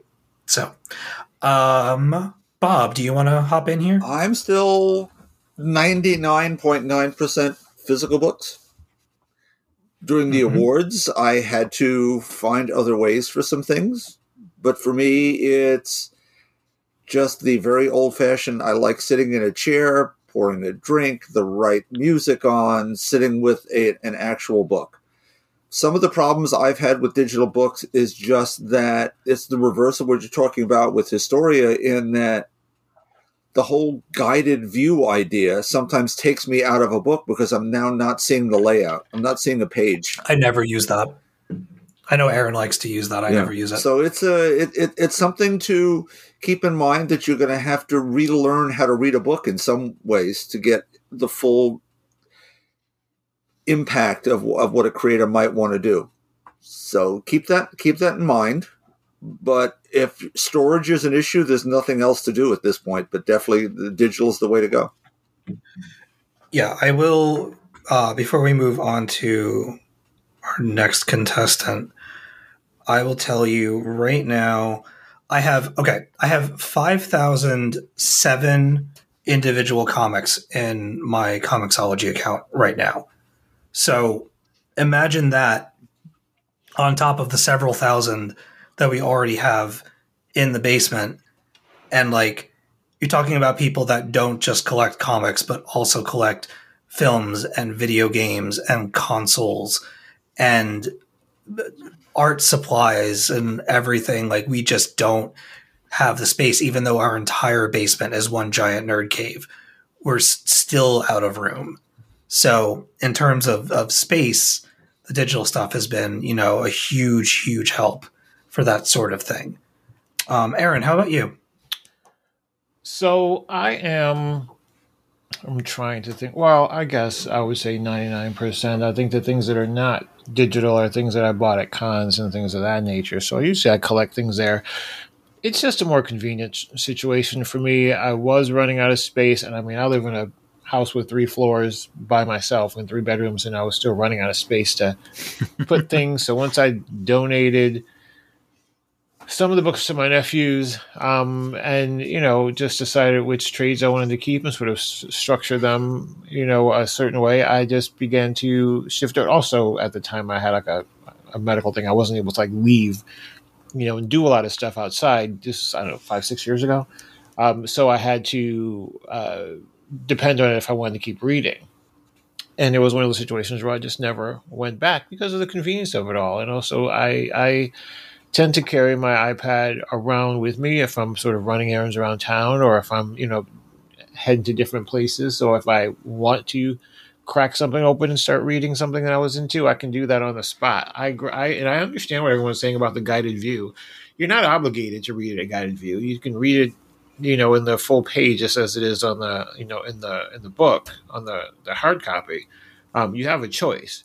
Um, but I mean, it's just some. It's really a convenience thing for me. It's being able to have my comics with me because I generally, if I leave the house, I have a bag with me, um, like a, a messenger bag or something like that, and I will throw my iPad, you know, one of my iPads in there, and I will just if I'm, you know, stopping to get coffee somewhere, or if I'm, you know, s- stopping anywhere, if it's summertime and I'm like stopping in the park or whatever, then I will just yank it out and maybe start reading something that I had stopped off on a while ago and just sort of, you know, take that opportunity. And it's just convenient to be able to do that without having to sift through all your collections and try to determine which ones I'm going to carry, going to carry with me today. Don't get me wrong. I understand the, the beauty of reading on the page. It's just when I, when I want to sort of read and just sort of get things done, that's a, it's a perfect opportunity. The other thing Yeah. I'll say is all those other, those other, the DC Infinite uh, universe and Marvel Unlimited, those are specific to exactly what they are, what what they're, the publishers are providing. So if you're looking to sort of make the complete switch, then those two are not going to do it for you, unless that's all. Do you so do you recommend them? And I would also mention that there is a waiting period. There's a grace period for what actually shows up on the app. So you kind of have to be comfortable with waiting out a couple of months for stories to reach it. I would recommend them um, if you are. Well, it depends on what your use case is. If your use case is one where you want to replace altogether your entire comic buying uh, process, then no, I wouldn't recommend them for that. If you are someone who likes to have access to history and things of that nature, then yeah, I would recommend them because that's what they essentially provide. Um, and also, depending on your use case and how much you're buying and what you're able to read, you know, one in in one sitting, it may be useful to have that three month waiting period or six month waiting period for the other. One is three months, one is six months, because it may not. It, it it may all come out in the wash, and you may find yourself paying a set fee in, for the year and being able to read all these things rather than buying them outright each week. So if you're into the big, you know, the big two, then those things may really, if you're willing to wait, may really pay dividends that way. But uh, they're not aggregators for your entire comic book experience. So just figure out what your use case is and figure out how to utilize the uh, services that are available to accommodate them. But I mean, I think if you're the most well-rounded one is obviously going to be Comixology. Yeah, absolutely. Well said. John, do you want to add anything? Jump in here. No, I'm I'm probably ninety percent still physical. Um, I still get my weekly books, and I, I eventually I'm going to run out of space, but I'm not there yet. Uh, but I, How are your kids around comics? they're good. They've been, um, They know. they have their books, so like sometimes, uh, like I just have extras, or I will go through my like my long boxes and and purge things.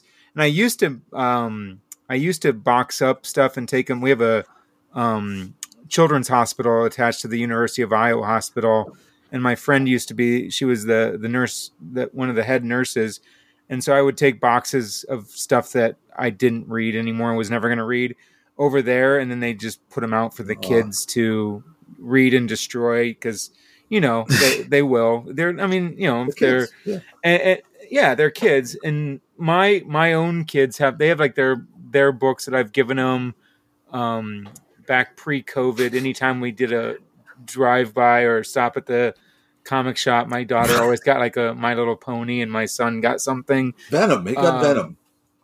He got Venom now. Venom's Okay. now his pull list. Uh, but I mean, I have my my wife is very patient with me. She I have a back corner of my basement that's uh, it's about thirty or forty long boxes, and Oh, wow. cur- and it's currently eight bikes. So that it's just m- my I know, and then my You whole have eight bikes? Is that for the whole family or just you?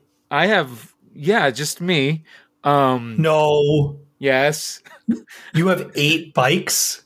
yeah, and I'm Dude, I'm- sell some of them. They all have a purpose, Steve. Stay out of his life. you don't know his life. Stay out of his life. Yeah, He's fine. no, you. gotta- but- I'm learning all kinds of things about John the last few weeks. anyway, I I really appreciate the the digital for when I want to go go back and read things. Like that's why I like having Marvel Unlimited and DC Infinite because I don't need to go downstairs and and find the the trade collection of like the Claremont X Men. I can go to Marvel Unlimited and I can read them all there. Uh, same with DC, and I I I gotta say I think DC's been doing a pretty good job of updating their books. It used to be they they would matriculate in and out, uh, but now they seem to be pretty steady there. And and I would say DC's even very good. Like all of the all of the milestone books are there first, um, and for free. I learned that the, the hard way. Um, But if you want to, if you're if you're looking for like monthly read Batman every month, then obviously Comixology is the way to go.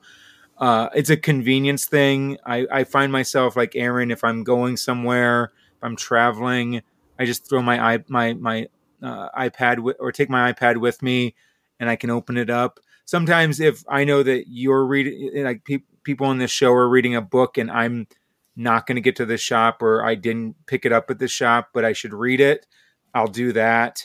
Um, but I don't buy a lot of like monthly books uh, through Comixology, but I have a like I have lots of collections and and older stuff that I've picked up there that I go back and read. So I, I think that's where I'm at with it.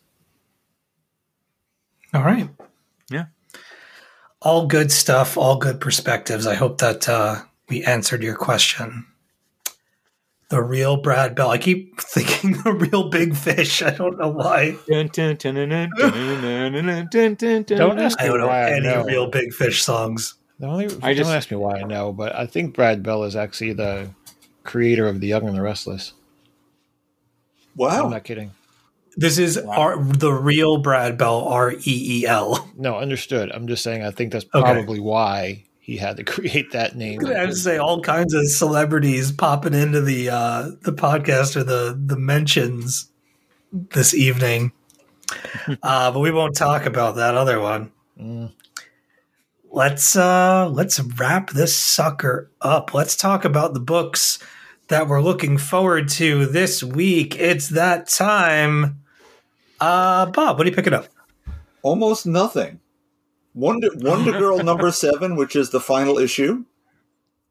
What? Yes, it's being canceled and it's being folded into Trial of the Amazons Wonder Girl, and then it's over with.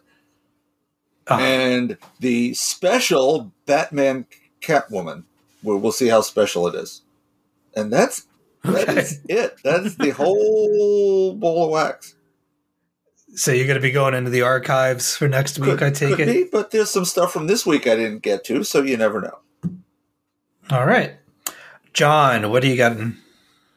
Buckle up. Uh, Batman Catwoman special number one, DC versus Vampires number four, Detective Yeah. Comics 1050, Justice League number 71, Robin 10, Static number five, Superman and Robin special number one, Wonder Girl 7, Deadly Class 50, Saga number 55, Amazing Spider Man 87, Avengers Forever 2, Black Panther 3, Devil Reign 3, Marauders Annual number 1, Thor number 21, X Deaths of Wolverine Jeez. number 1, X Men 7, Once & Future 24, and that is it.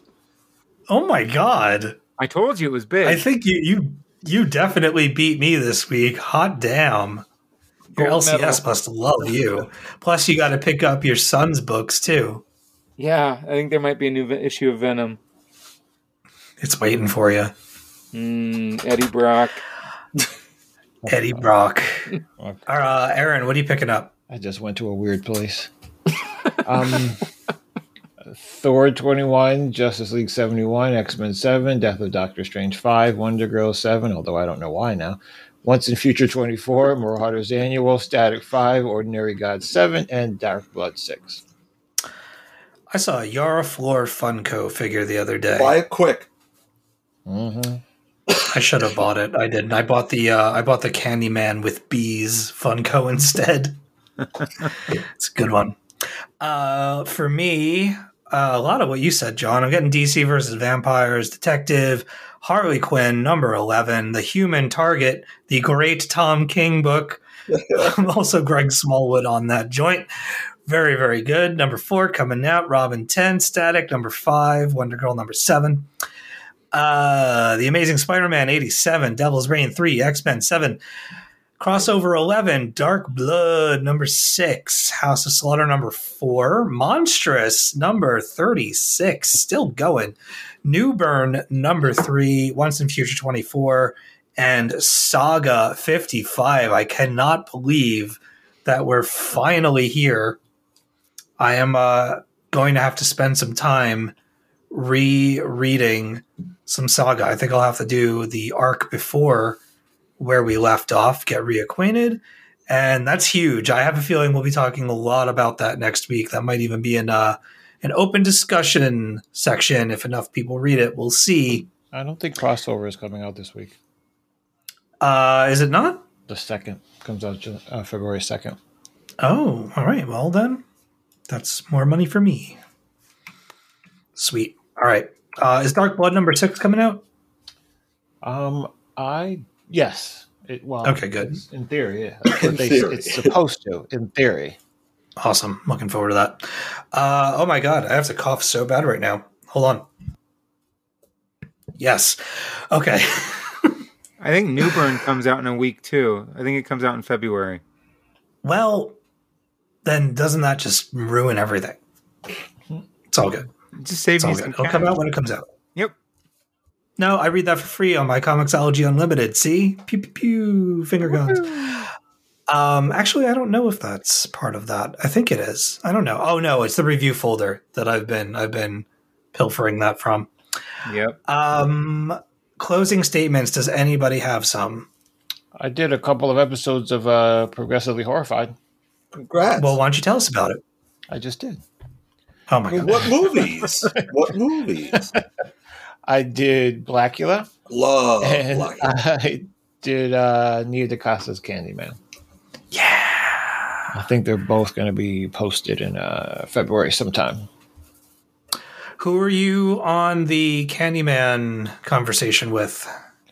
A bunch of people. I can't remember everyone's. No, oh, it was uh, the Candyman was Emily, Ben, Emmanuel.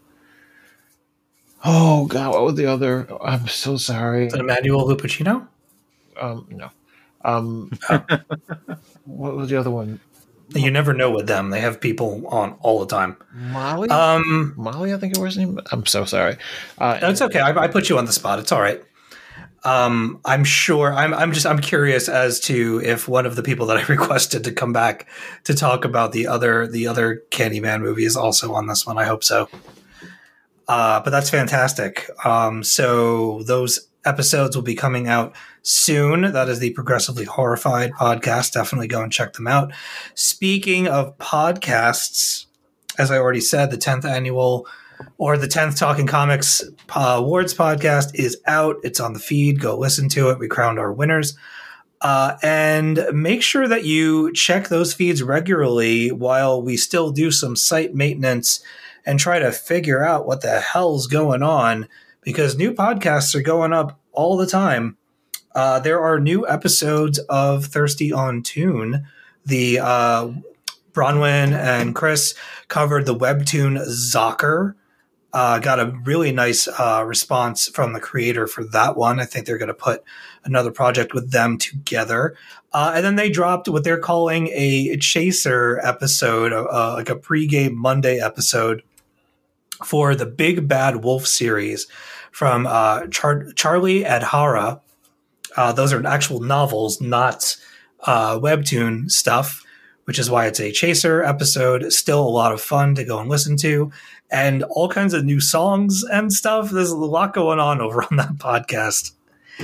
And uh, yeah, before we get out of here, I just want to say hello and thank you to everyone that's new listening to the show. Uh, if this is your first episode or your first couple of episodes, welcome. We have had a lot of new followers and a lot of new subscriptions and a lot of just a lot of traffic and traction going on uh, ever since the launch of Thirsty on Tune.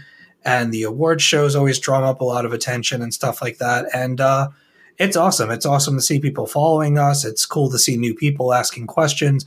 We absolutely love questions. Speaking of which, uh, you can still email us podcast at talkingcomicbooks.com is where you can send your questions or you can tweet us on Twitter at Talking Comics. We love to answer questions. So if you got something burning in your brain, just send it our way and we will do our best to fit it into the show. If we don't get to it the immediate episode, it's usually the one after that. So uh, just hang tight for answers. Sometimes we get a little backed up with those. But uh, other than that, I would say that you could go to talkingcomicbooks.com where you can find reviews and features from our fantastic contributors, but it's kind of broken right now, so don't do that. Uh, Bob, where can our listeners find you? Old-fashioned email, Bob Reyer at talkingcomicbooks.com. Yay! Joey is at Joey Braccino online. Aaron, Hiding from Tom King. also at Aaron What's J. your- Amos. thank you. Uh, Mr. Burkle, what is your stuff? At John P. Burkle. And I am at dead underscore anchorus on Twitter. So for Bob, See ya. for John, Goodbye. for Aaron, The same. For me, thank you so much for listening. Be excellent to each other. And until next time on the Talking Comics podcast, to be continued.